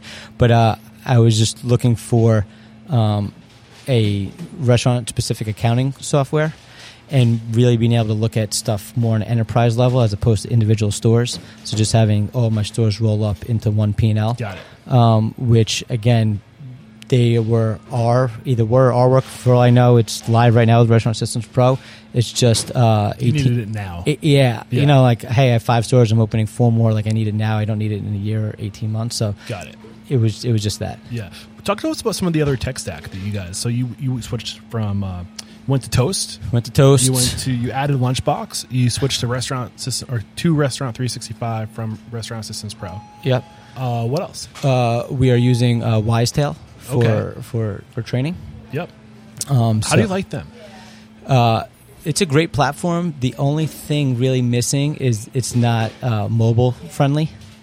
Um, if if it was mobile friendly, I think you know. I mean, they're already you know some of the best in class. There's a lot of huge huge brands that use Wisetail. And yeah. What is Wisetail exactly? So it's just an LMS um, where you know we're we're building out all our training in there, and you know with different modules and tests, and uh, you know if we roll out, let's say our you know seasonal cocktails or something, that, you know we'll message out all the bartenders that you know you have a module that is waiting for you, and you know you have to go finish this before you work your next shift. So um, it allows some communication with the staff and, and just training. But like I said, the only thing, and I think they're working on it, but the only thing that's really missing is especially just, you know, the world we live in now is everyone's phones. The younger they are, that you know, I'm 40 and I'm addicted to my phone. to 20 year olds are even more. Yeah. So uh, I don't, you know, at one time I was trying to push back, but now I just want to embrace it. You know, at- Right. um, where uh, I just wish it was mobile friendly. Yeah, That's the only thing. Wisetail was a past sponsor on the show, and uh, that was years ago. So uh, I'm glad to hear they're still going strong and things are, are doing good. I should reach back out to them. Have you heard of One Huddle? I'm curious. Yes, yes. Yeah, they're right around the corner from you guys. Yeah. on the other side of New York and New Jersey. Yep. Yeah. Yeah. I've, I've heard of one huddle. And then uh, another tool I like that was um, it's funny because I demoed like all these companies, and this one happened to be the cheapest. I didn't pick it because the cheapest, but it was the best one. When they told me the price, I was like, "You guys should charge more." But uh, um, local clarity. Okay. So uh, it just aggregates all your reviews. Um, it's just a very nice, simple dashboard. You can go in and just you know respond to all like Google reviews and Facebook reviews. So uh, it's a little easy, quick one, but makes a difference. So before we start peering into the future, and we talk about that's one thing I like to do. We talk about where you came from, where you are today, uh, we, and we talk about where you're going and how you're looking to evolve to be ready for the future. Uh, anything that we haven't unpackaged as far as where you are today, big lessons, big pivotal evolutionary points for you, or roadblocks, and how you got past those roadblocks. Um, You know, we have some seasonal restaurants um, that were town contracts that you know we had to go up and you know bid. Uh, you know, I think there's like 20 different hospitality companies at the time. This is going back, uh, I think 2017. So it's, So you have the tap room, you have Bango Bowls, and you also manage seasonal. Yeah, we have venues. four seasonal restaurants Long Island. You know, waterfront. Um, two are more uh, like music venue, like large music venues, um, and one's a full service seafood restaurant. But uh, it's funny because Scotty comes back into play. It was just full circle. It was uh, you know 2017. We just had a couple tap rooms, a couple bango bowls. We were going at going against much, much, much larger hospitality companies.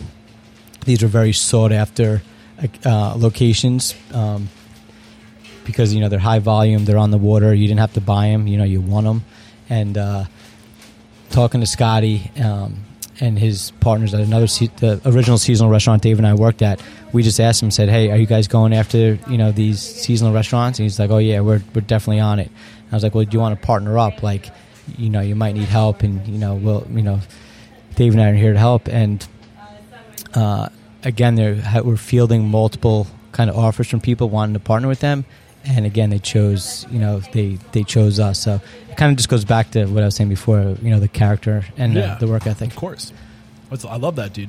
Um, so I am curious. Were you you were upstream hospitality group first, right? So th- none of your businesses are named upstream. correct. It's a holding company. Correct. Did you know to do that from the very beginning, or was that something you had to build later? Uh, I built it later. Um, yeah, it was just as kind of the different brands were evolving, and it was you know different partner here, different partner there, and uh, different brands. Um, it it just it really came after. Yeah, I think that's something we don't talk enough about. Is like how to structure your business to protect your assets. Yep. So, can you give us any advice on how you set that up and what what you would do differently, if anything? Yeah, I think um, you know right now um, growing them as LLCs. In the beginning, I incorporated S corp, so it kind of got. Why did you choose S corps? Uh, I just at the time, you know, I was a kid and didn't really know. I- Sounds, it sounds cooler than LLC. Yeah, I'm a corporation. but uh, you have a little bit more flexibility with with uh, LLCs. You know, with if you have an investor or partners and Yep. with dividends and, and whatnot. So, um, you know, right now we're we're building on LLCs, but you know, have uh, one or two that are still an S corp. It's just a lot of undoing to change it. So I just haven't, you know, really bit the bullet to spend the time to do it. So, you know, if I was doing it over again, I, I would have started and just done LLCs from the get go. So upstream is the holding company. Is that the correct term? Yeah, sure. Um, underneath that, you have Bango Bowls. Yep, You have um, the tap room. correct. What else is there? And then there's the, the four seasonal restaurants. And is that each each one of those restaurants its own? Because you don't own the. Do you own the business or are you managing partner? So we own the business, but they're town. It's on town property. Got it. So they're you know you uh, you need Town touch. owns the asset, the yeah, building, e- exactly. but you own the business. Right, Got it. right. So um, but so that's you know that we're not really scaling. Like I said, we're focused we're focused on scaling tap room and growing Bango Bowls through franchising. Got it. Um, so one thing that did come out, and I just kind of want to reinforce what you did here, is just starting small and, and testing concepts. If you have a, a window attached to your, like I know this one place in, in Germantown Cafe in Nashville, right? Um, if you have a way to side hustle concepts out of your location, that what's cool today is I think you can start a brand with as a ghost kitchen. Exactly. You know, I don't know if I like the idea of just like running uh, like 10 or 12 different ghost kitchens out of your kitchen i feel like that kind of gets a little again back to what kathleen says focus you know like focus on doing one thing really well um, but at the same time if you're looking to scale and you have the ability to to test the market you can test with just developing a brand online and seeing if it has traction yeah. right and if it does have traction then you know you can okay let's move this to a 300 square foot space and have it have its own thing right and then and, if it's that successful, maybe yeah. a brick and mortar, maybe a multi-unit. Exactly, and I, I just wanted to reinforce that idea of just testing something. And if you have the ability, if you have an asset, a, a vacant space, or whatever, just try that out. Start small, and if it doesn't catch uh, traction, then try something else there yeah, until I've, something does. I've given that advice to so many people, yeah. even you know employees of mine, and I was like, you know, in this day and age, you can go find a kitchen very cheap. You go find like a local like Knights of Columbus or something that you know they could probably rent out your kitchen for a couple hundred bucks, and just create an online brand and yeah. and test that way and see if people like it. And just you don't have to go spend hundreds of thousands or millions of dollars building out uh, you know a big restaurant. You I could mean, probably do it for under a thousand bucks. I would say if you're a restaurateur and you have this asset and you have young people working for you who could be like you were to Scott, you know, like have them test that out online encourage them to start their own concept in your restaurant. Yeah. You know, and let them have fun with it. Uh, obviously, you got to find a balance, right? You can't have them d- do a whole giant menu on top of what you're already doing, sure. but you can start small and you can like pl- you can you can you know I don't know. There's so many things you can. There's so many today. things. There's so, there's so much flexibility with technology today. It really is, and yeah, those those are some conversations that you know we're having. Just a couple people. I love that. A couple people in our team that aspire to really grow. I love that too. So, what is what is in your opinion? What's the evolution of the industry? You know, if we're doing another 10 year projection, with, like you did with Kathleen a few years ago, and you're thinking about where's the industry going to be? Uh, how do we evolve for the future of the industry? What are you doing? Yeah, I think obviously technology is probably the popular answer. Just like you know, really looking how it you know, how it changes what we're doing. Um, you know, obviously AI right now is is a hot topic, and and how does AI uh, change what we're doing? Right, there's some there's a lot of services right now um, that are just mind-boggling. You know, whether the uh, AI is answering your phone, placing all your phone orders for you, or helping with order accuracy, where they're just tracking, or you know, even you know, I think we're a few years away, but a lot of the robots, right? Like you know, the, the flippy, the flippy, and you know, the frying and the miso robotics, pizza ones. Yeah, yeah. And miso has all, you know all these all these things that you see at you know the conferences. Looks that, like a car assembly line in your kitchen. Yeah. So, you know, it's it's if automobiles can be made that way, like I, I don't see it not happening. You right. know, so like I you know I I really think the tech and the AI is just going to keep. Are keep you evolving. using AI right now? Uh, some of the some of the different tools, um, you know, like that local clarity, like you know, they have uh, an AI responder. So like if you review on Facebook, like they can auto, you know, they can kind of look at what you wrote and auto respond and then send it to you and say, Do you like the way I responded to this? So, like, there are tools like that that are just starting to come on. You know, obviously, uh, I think, you know, ChatGPT and, um, you know, we're definitely exploring using how, chat. How would you use that as a restaurateur? So, um, just some real life examples. Um, you know, I had to write a letter of recommendation for an employee. I just I typed in all the bullet points of you know this person and it just spit out a perfect letter for me. Um, my marketing guy said, uh, "Hey, I I need a three minute marketing video. I want you to storyboard. I want to create a recruiting video." Um, to hire new employees and what I want to do is I want to have three testimonials from current employees and I want to you know and we just told it what it wanted and it was wild it just gave you the framing it said you know pan a busy restaurant narrator say this employee one say that employee two narrator now say this and it just like spit out like a perfect storyboard of this great recruiting video That's crazy. you know so it's just I just I finally cracked and I downloaded Chat GPT the other day. The first thing I asked it was, "What's the number one restaurant podcast?" uh, yeah. I no really- sweet congrats So it is smart. Yeah, it really is. you know, I just I uh, going to the upstream mentality and being in personal development. Like I wanted to build out this personal development course that my employees could really dive in, and uh, I just recently I just typed in. I said, look, I want to build this you know twelve chapter course, and these are the books I've read that have really impacted, influenced my life. And this is how I want the course to flow, and blah blah blah. And I just typed it in, and in an hour it spit out like amazing content That's crazy, man. right so It's weird, man. Like it's it's like how do you find that balance of taking the path of least resistance? Because I I hear what you're saying. I think those are great use cases, but at the same time, it's like.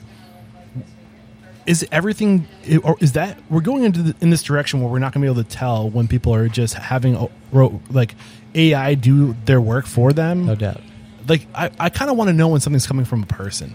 i don't disagree it's cool and scary at the same time It's like you got to dive in there and try to figure it out because if you don't, then you're not going to have the bandwidth. I feel like to keep up. Yeah. you know, you got to use these tools. And I actually listened to this really great self. Uh, what's the word? Self progress or not progress? What's the word? Um, self-proclaimed proclaimed. Thank you very much. Self proclaimed, or I don't even know if that's the word. I'm con- I'm confessing that I'm a huge Joe Rogan fan. Like I get a lot of inspiration for what I do. I try to have an open mind and hear different perspectives. Uh, but he interviewed this person the other day. Um, he worked for like Dell or something like that. I can't remember who who he is, but he's like an expert in AI, and it was fascinating. And but the point that they try to make, like, they make like, this is a tool, and it should be used as a tool. And it's not going to take over the world but it's going to give people a competitive advantage if they know how to use it. And I think you're giving us great examples of how we can use it today, just just just for inspiration. If you Yeah. need a, a launching point, you know, like it can help you kind of prime the engine to get started, and you fill in the blanks. Um, Exactly. Yep. But it, what's cool is that like now, like this guy was talking about his son who's eight years old, and he's like, I got my son on this at eight years old, and I'm teaching him now how to use it because you got to keep in mind the thing that we're not considering with AI is that AI is only going to improve with time, and that your account is also going to grow with you and evolve with you, and it's going to learn you.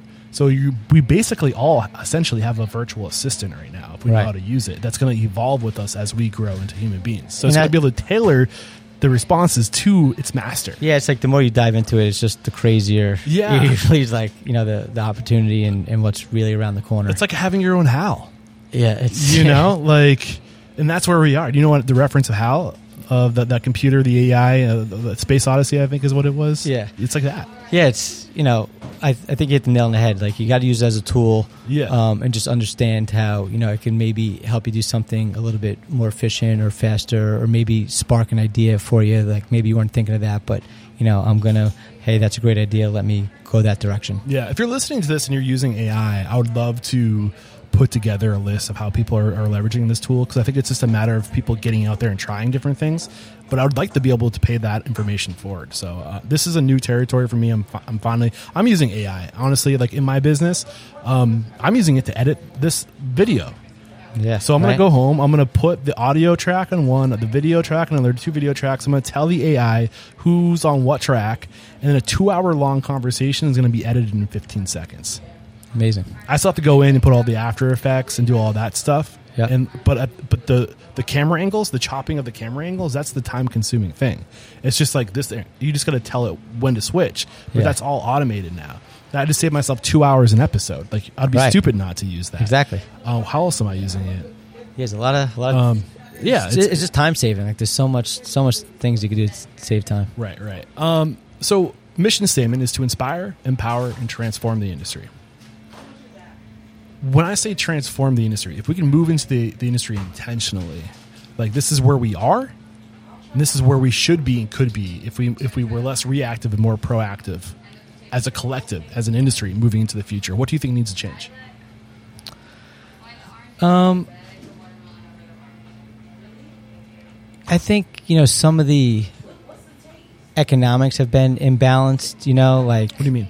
just just wage wise, right? Which is kind of COVID kind of changed a little bit. Like I think um, the back of the house was never really getting their fair share for a long time. So uh, you know, I look now at kind of what we're paying our cooks and and guys in the back of the house, and they deserve every penny of that. I mean, these guys are great guys, really really hardworking guys. Um, but then it's just trying to figure out, you know, from an owner's perspective, the economics of you know having to afford that and pay them, you know, 20, 30, 40 percent more than they they were. So What has to happen for us to do that? Um, you know, I don't, I don't think I have the crystal ball answer, or else, you know, that that would probably would have been changed. You know, I know there's, I know there's uh, people in the industry who've explored, you know, no tipping or, you know, um, sharing tips with the back of the house. You know, maybe, maybe that, you know, that's that that's more of an option. But, um, but yeah, I mean, I think, I think right now. Uh, they are the the wages have increased in the back um, and then you know it's just with inflation you know pricing has has kind of creeped up so um, you know I just think it's kind of the market we're in right now Yeah, I think the market kind of has to change. That's one thing that I like to preach. I think we as restaurant owners or restaurant operators uh, would have to educate the consumer and say, listen, like we want to be able to pri- provide security to our people, just like you want to be able to go to work and have security. I guarantee you, the people that are working with me don't work any less hard than you. sure And I think that we should be able to provide them that security. And guess what? That means you're going to have to spend more for your food. And guess what? Spend less on something else because there's a lot of shit that people People have today that we don't need. And it's just this, it's a value set. It's like where are your values? Should the people that live in your community all have security? Yeah? Is that too much to ask? Give up some subscriptions. You know, Yeah. like where is your money going? Do you have a new pair of shoes every month? Like where is your money going? Like your personal well, like your personal like I don't know, like ego and just or just the how many Amazon boxes do people get on their doorstep that's what I'm saying, man. It's just like I think at the end of the day, the, there needs to be a cultural shift, and I think that the restaurant industry is leading the fucking way. Pardon Yeah. my language. I mean, I would say I think it's happening. Like I think we're in the middle of it right now. Like you know, coming out of COVID, I like I said, I think the back of the house is finally getting theirs. You know, Yeah. if if you want to say, and I think, um, you know, s- some people could perceive higher menu prices as really just you know the supply chain and, and food, which definitely played a part. But I think now we're just seeing it settling that. You know those wage increases are here and here to stay, and, Yeah. they, and they should be because those, the, you know, they those men and women deserve every Yeah, every dollar they're making. exactly. Um, because you, as the restaurant owner, can't make it appear out of thin air. Exactly. you know it has to come from somewhere and i think it comes from a, a cultural shift i also think it comes down to the shift in using ai to help take up some of the, the human bandwidth to absorb that so you can have humans doing human things you know and also a shift in business model where i think you're going to see more and more people lean on technology in general for the front of house for the things that are just like making a drink right doesn't mean a human can't deliver it and take the order and engage with you and create a good experience but you can automate drink making Or like Yeah. you know, for example, like the AI uh, phone answering, right? Exactly. So like that's one less employee that you need, um, which lowers your labor costs. So like if current sponsor reachify There you go. So Yeah. you know what I mean? Like it, it just allows you to have a less people with the same or higher labor spend, which means your employees can make more money, right? So like that's an example of a, an efficient tool where you should be able to reallocate those dollars to give wage increases to the you know Exactly. people working for you. so i think it's going to be a compounding effect anything we have not discussed today that you're hoping would come out of today's conversation i think you told me a couple things earlier on did i forget to bring those to the surface before we got started Um, no, I, th- I, I think you hit it. You know, I think uh, both brands we're really excited for. We're, we're at a really good spot um, with you know a lot of growth around the corner, and uh, yeah, just same you know industry. Like I said, you know we're uh, it's, it's in my blood. I love it. I'm glad. I'm glad this was the path that I, I ended up on for sure. So, one more question before the speed round. Um, the mission statement is to inspire, empower, and transform the industry. But I believe behind every great restaurant is a great person and great people. How have you personally transformed? Who is James today versus James back in 2000? What was it? 11 Eleven. when you when you were just a first time owner. Yeah, I will, I will say that um, I would say just growing, growing as a leader. You know, like I, I take a lot of pride. You know, I think there's like I don't know seven or eight hundred employee count now. So Wow. I take dude. thanks. Yeah, I, I- I take a lot of pride that the decisions I'm making on a day to day basis is you know it's not just affecting me and my family, but it's affecting you know an army of people. Yeah. Um, you know, and and I don't I don't take that lightly. So, uh, you know, I I love being able to create opportunity um, at, for different people and, and some people looking for different things which i've it took me time to learn like i have people who are saying i would love to be a gm for you for the rest of my life like that's that's what i'm excited to do i have people who are like i want to learn how to open a restaurant and uh, will you help me open a restaurant Guess who's going to be front and center in all the openings? Yeah. that person. right? Exactly. So Yeah. you know, I have, I have people who have left some really great corporate jobs, like you know, with the New York Yankees, for example. Wow. You know, great job, corporate chef in Yankee Stadium, and they're like, "That's not my like life goal. My life goal is to be a restaurant owner and own multiple restaurants." I'm like, "Well, I can't teach you how to be an amazing chef for the New York Yankees, but I could teach you how to open restaurants." Yeah. because that's what I do. I love it. So uh, you know, I, I I take you know just just just let them pride in, in carrying that weight. I love that, dude. Okay, one more quick break to thank our sponsors, and we'll be back to bust out a speed round. Restaurant Unstoppable is partnering with CORE, Children of Restaurant Employees. CORE, Children of Restaurant Employees, invites you to learn more about their mission and their fall campaign, Serving Up Hope. CORE is an industry focused nonprofit that provides financial grants to restaurant employees with children who face a life altering medical crisis or natural disaster. Serving Up Hope is a national fundraising campaign and an opportunity for the restaurant industry to come together to serve those who will serve us daily.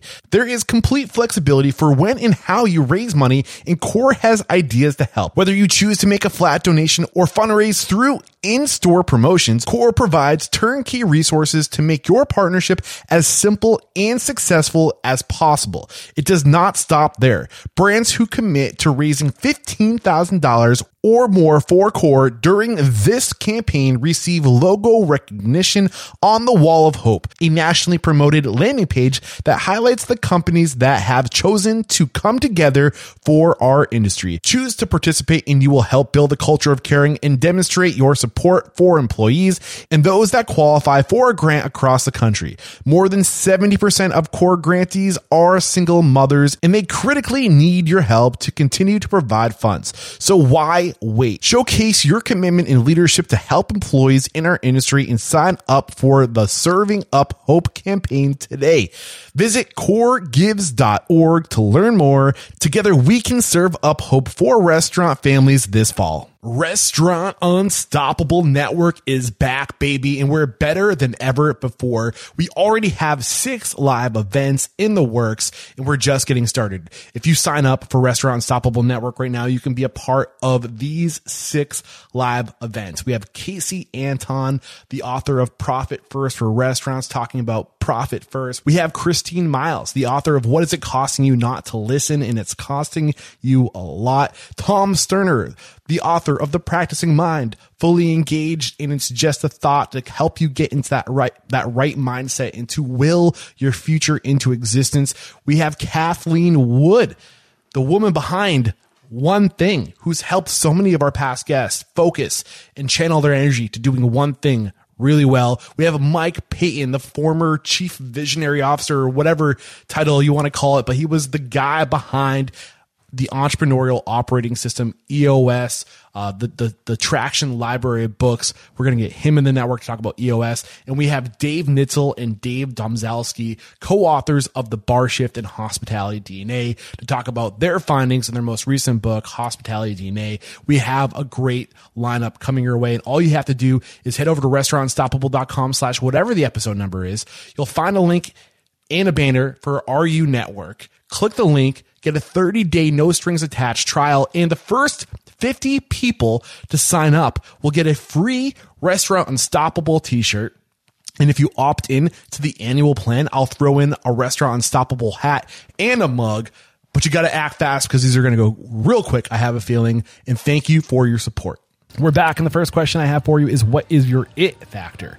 A habit, a trait, characteristic you believe most contributes to your success, like a strength. Sure, I would say I am extremely even tempered. Nothing rattles me. That's a good one. What's your biggest weakness? Um, I would say organization. Yeah, I feel that, man.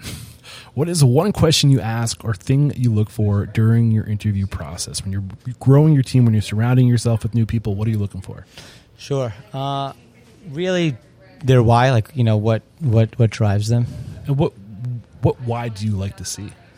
Um, really, just that you know they they take pride in their work, and um, I think life is half of life is just showing up, right? And I think uh, you know again going back to the downstream, I think too many people just kind of go downstream. So I'm looking for the person who.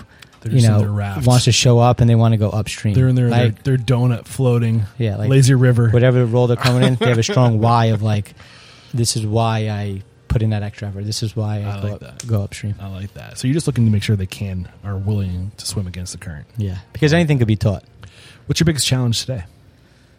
I would say we're just in the phase of growth of funding, Yeah. right? So it's uh, we have some rapid growth coming. Um, just you know, the equity versus debt conversation. You know, how how are we going to do it? You know, everything is you know going great, but we don't necessarily want to give up equity right now. Yeah. So, so uh, yeah, just funding. There's another company that's recently on my radar called uh, Homegrown, who rec- recently reached out to me, but they help restaurants go from like three, five, or more. Like they help to, they specifically are help scale from multiple units to like ten or, or more. That's right where we are. Yeah, and that's why I'm thinking of you. So um, they're newer though, so I mean. I can't vouch for them yet. Yeah, yeah. but I'm very interested because I think it's so important that small businesses get access to money, man. So Yeah. when I hear about these these companies sprouting up all over the place, it's it's a good sign for the future. Um, what is one code of conduct or behavior you teach your team? Um, value. yeah. So you know, one of our core values um, is teamwork. Okay. right? So, uh, you know, we're Taproom is just a brand where we just really foster everyone working together. That might mean that one server's busting another server's table or running a drink for them or Yeah. covering our shift. You know, we're just really trying to create that you know one team mentality. I love it. Uh, what is one uncommon standard of service you teach your team? So, uh, not a core value, not a way to be, but a way to go ab- above and beyond what to get. What's wow, I can't speak today. A way to go above and beyond what's expected from the guest. Yeah, so um, being a place that offers you know a lot of craft beer, um, and you know there's a lot of opportunity for people to try something they initially haven't tried before. So you know we we tell the team, um, you know before someone maybe orders a beer and has a bad experience because they didn't they didn't like it, or they kind of choose something safe. You know, just just offer up a sample. You know, we're we're we're here for them to explore and, and have a great experience. So Take know, the risk out of it. yeah, we're, we're just open for them to you know ex- explore and have a good time. What's one book that's a must read to make us a better person or restaurant owner? We already have Rich Dad Poor Dad on our list. What what else you got for us? Um, some necessarily think it just applies to just restaurant owners, but you know, uh, Richest Man in Babylon Okay. is a real easy read. It's, I think it's like under 100 pages, but just a lot of good principles in there What was the biggest takeaway for you? in that book. Yeah. Um, you know, I think one thing that has really helped me along the way is uh, living below your means.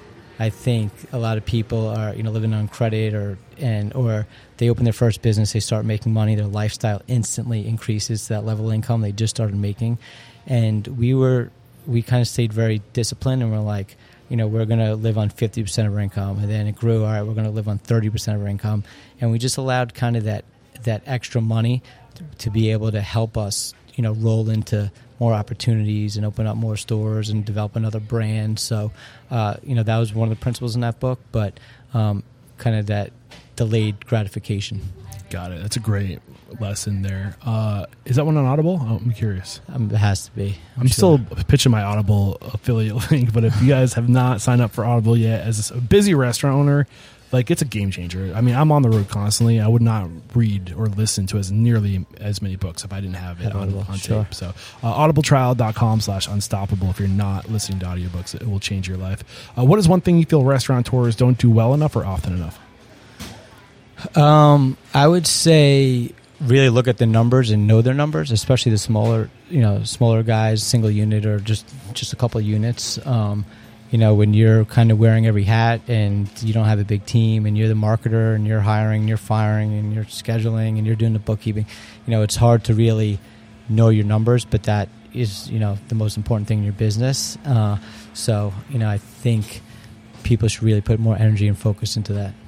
Okay, we talked a lot about technology today, but if you can reinforce anything, what is one piece of technology you've recently adopted that's had a huge impact on communication, efficiency, profitability, anything along those lines? So I wouldn't say recently adopted because we've been using it for years, but uh, one thing I didn't mention, which is free, uh, that if you know I'm telling someone, hey, if there's one thing you know you have multi units, you got a lot of managers going on, is use Slack for communication. Great I mean, yeah, we we it's easy. You can get a free version, but you know we have um, our brands, and then we have each store has like a few channels, whether it's you know like staffing for this or a general channel or maintenance or um, catering, and just all that communication is done within that Slack channel as opposed to a group text, because you know in a group text we're texting about one thing, we forgot to add that assistant manager, um, and then three hours later we're talking about something else, and a week later we're trying to go back to that original You conversation. doesn't get lost. Like you can't search it, you Yeah. can't attach files in in group text.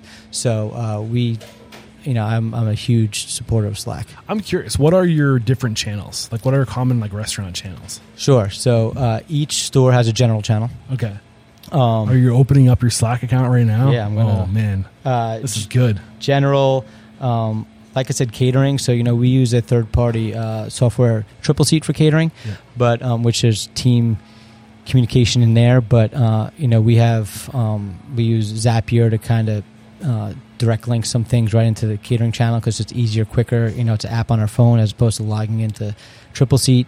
Um, you know, there's there's things we do with Slack. You know, like let's say um, a team uh, a store needs maybe a graphic done instead of you know what used to happen was a manager would try to speak to the marketing director.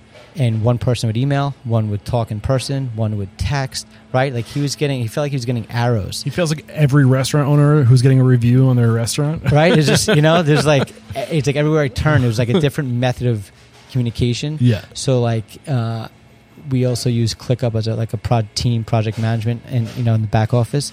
So he just built a form on there and he pinned it right in our Slack channel. So now if anyone ever needs, and we do this with like catering inquiries. So like if uh, if a there's just a link right at the hostess stand, you know that someone could scan, and if someone walks in and says, "Hey, I want to have a party," the hostess could just type in there, and then it you know automatically goes into our system as opposed to like the post-it note that's you know left by the phone so you're standardizing the, the flow of communication. right and slack really allows us to do that I love that. Great tool. Mm, Very great specifics. Thank you very much. Okay, this is the last question. It's a doozy, so get ready for it. If you got the news, you'd be leaving this world tomorrow. All the memories of you, your work, and your restaurants would be lost with your departure, with the exception of three pieces of wisdom that you could leave behind for the good of humanity and for your legacy. What would those three pieces of wisdom be? Wow, it's a deep question. That I would love to, you know, have a little more time to think about. Do you have kids?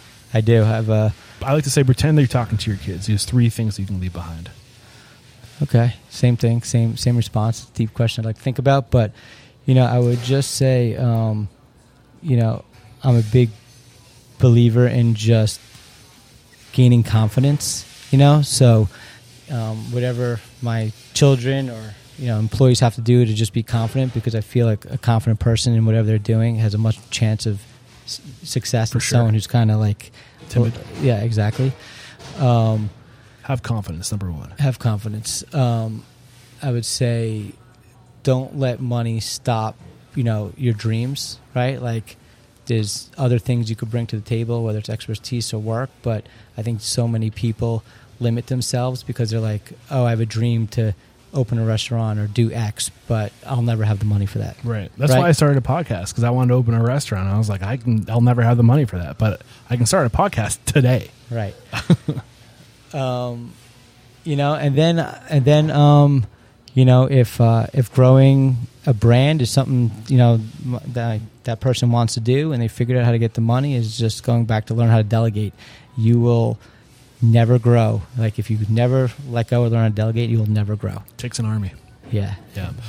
James, I've loved today's conversation, my man. This is episode 1017. If you enjoyed today's episode, uh, you can go check out 1017. We'll have a summary of today's discussion. Also, lots of tools mentioned today. We'll try to link back to all those tools. Um, some of the tools mentioned today are past sponsors or affiliates. I do want to give a reminder uh, Restaurant Systems Pro, current sponsor, uh, helped you get this far, helped you get to this point. Uh, Absolutely. I think it is an amazing way to instantly overnight systematize your business. Uh, you also mentioned Kathleen Wood, who is an, another affiliate, believe it or not, and uh, she has done so much to turn um, good companies into amazing companies. She's helped a bunch of companies go from pretty small to very large companies, Yeah. and I can't speak more highly than anyone I've ever worked with. She's, so she's been great. If, if you're interested in working with those companies, do check out the show notes so we can uh, get credit for sending people their way. It helps support the show unbelievably. You have no idea how much that guys that helps us. Um, and before we say goodbye, who do you respect and admire? Somebody that if you found out they were a guest in this podcast and they spilled their guts just like you spilled your guts today, you'd be like, I want to listen to what they had to say. Um, I gotta say, my partner, Ryan, you know, I really respect my partner Ryan Thorman, um, and you know, I would really excited to have you have him Yeah, he's on deck. man. have have him on the podcast. Yeah, I can't wait to get him on. And I, don't, and I don't have to wait long because he's sitting right here, ready to go. So um, I can't can't wait for it. Awesome. Uh, again, restaurantunstoppable.com slash 1017. Uh, thank you, James, so much for taking the time to share your story, to share your knowledge, your mentorship, and your inspiration. There is no questioning. You are unstoppable. Thanks, Eric. Cheers. There's another episode wrapped up here at Restaurant Unstoppable. Special thanks to our guest today, James Bonanno, for coming on the show, getting vulnerable, opening up. And uh, man, just so many great lessons came out of today's chat. Uh, this is the kind of stuff that's getting me excited. So we had James Bonanno on the show. We were uh, right off the heels of this interview, uh, which is the, the episode that goes next live. We had Ryan Thorman on the show. Uh, so James is the CEO of Upstream Hospitality Group, and Ryan is the CEO of Bango Bowls.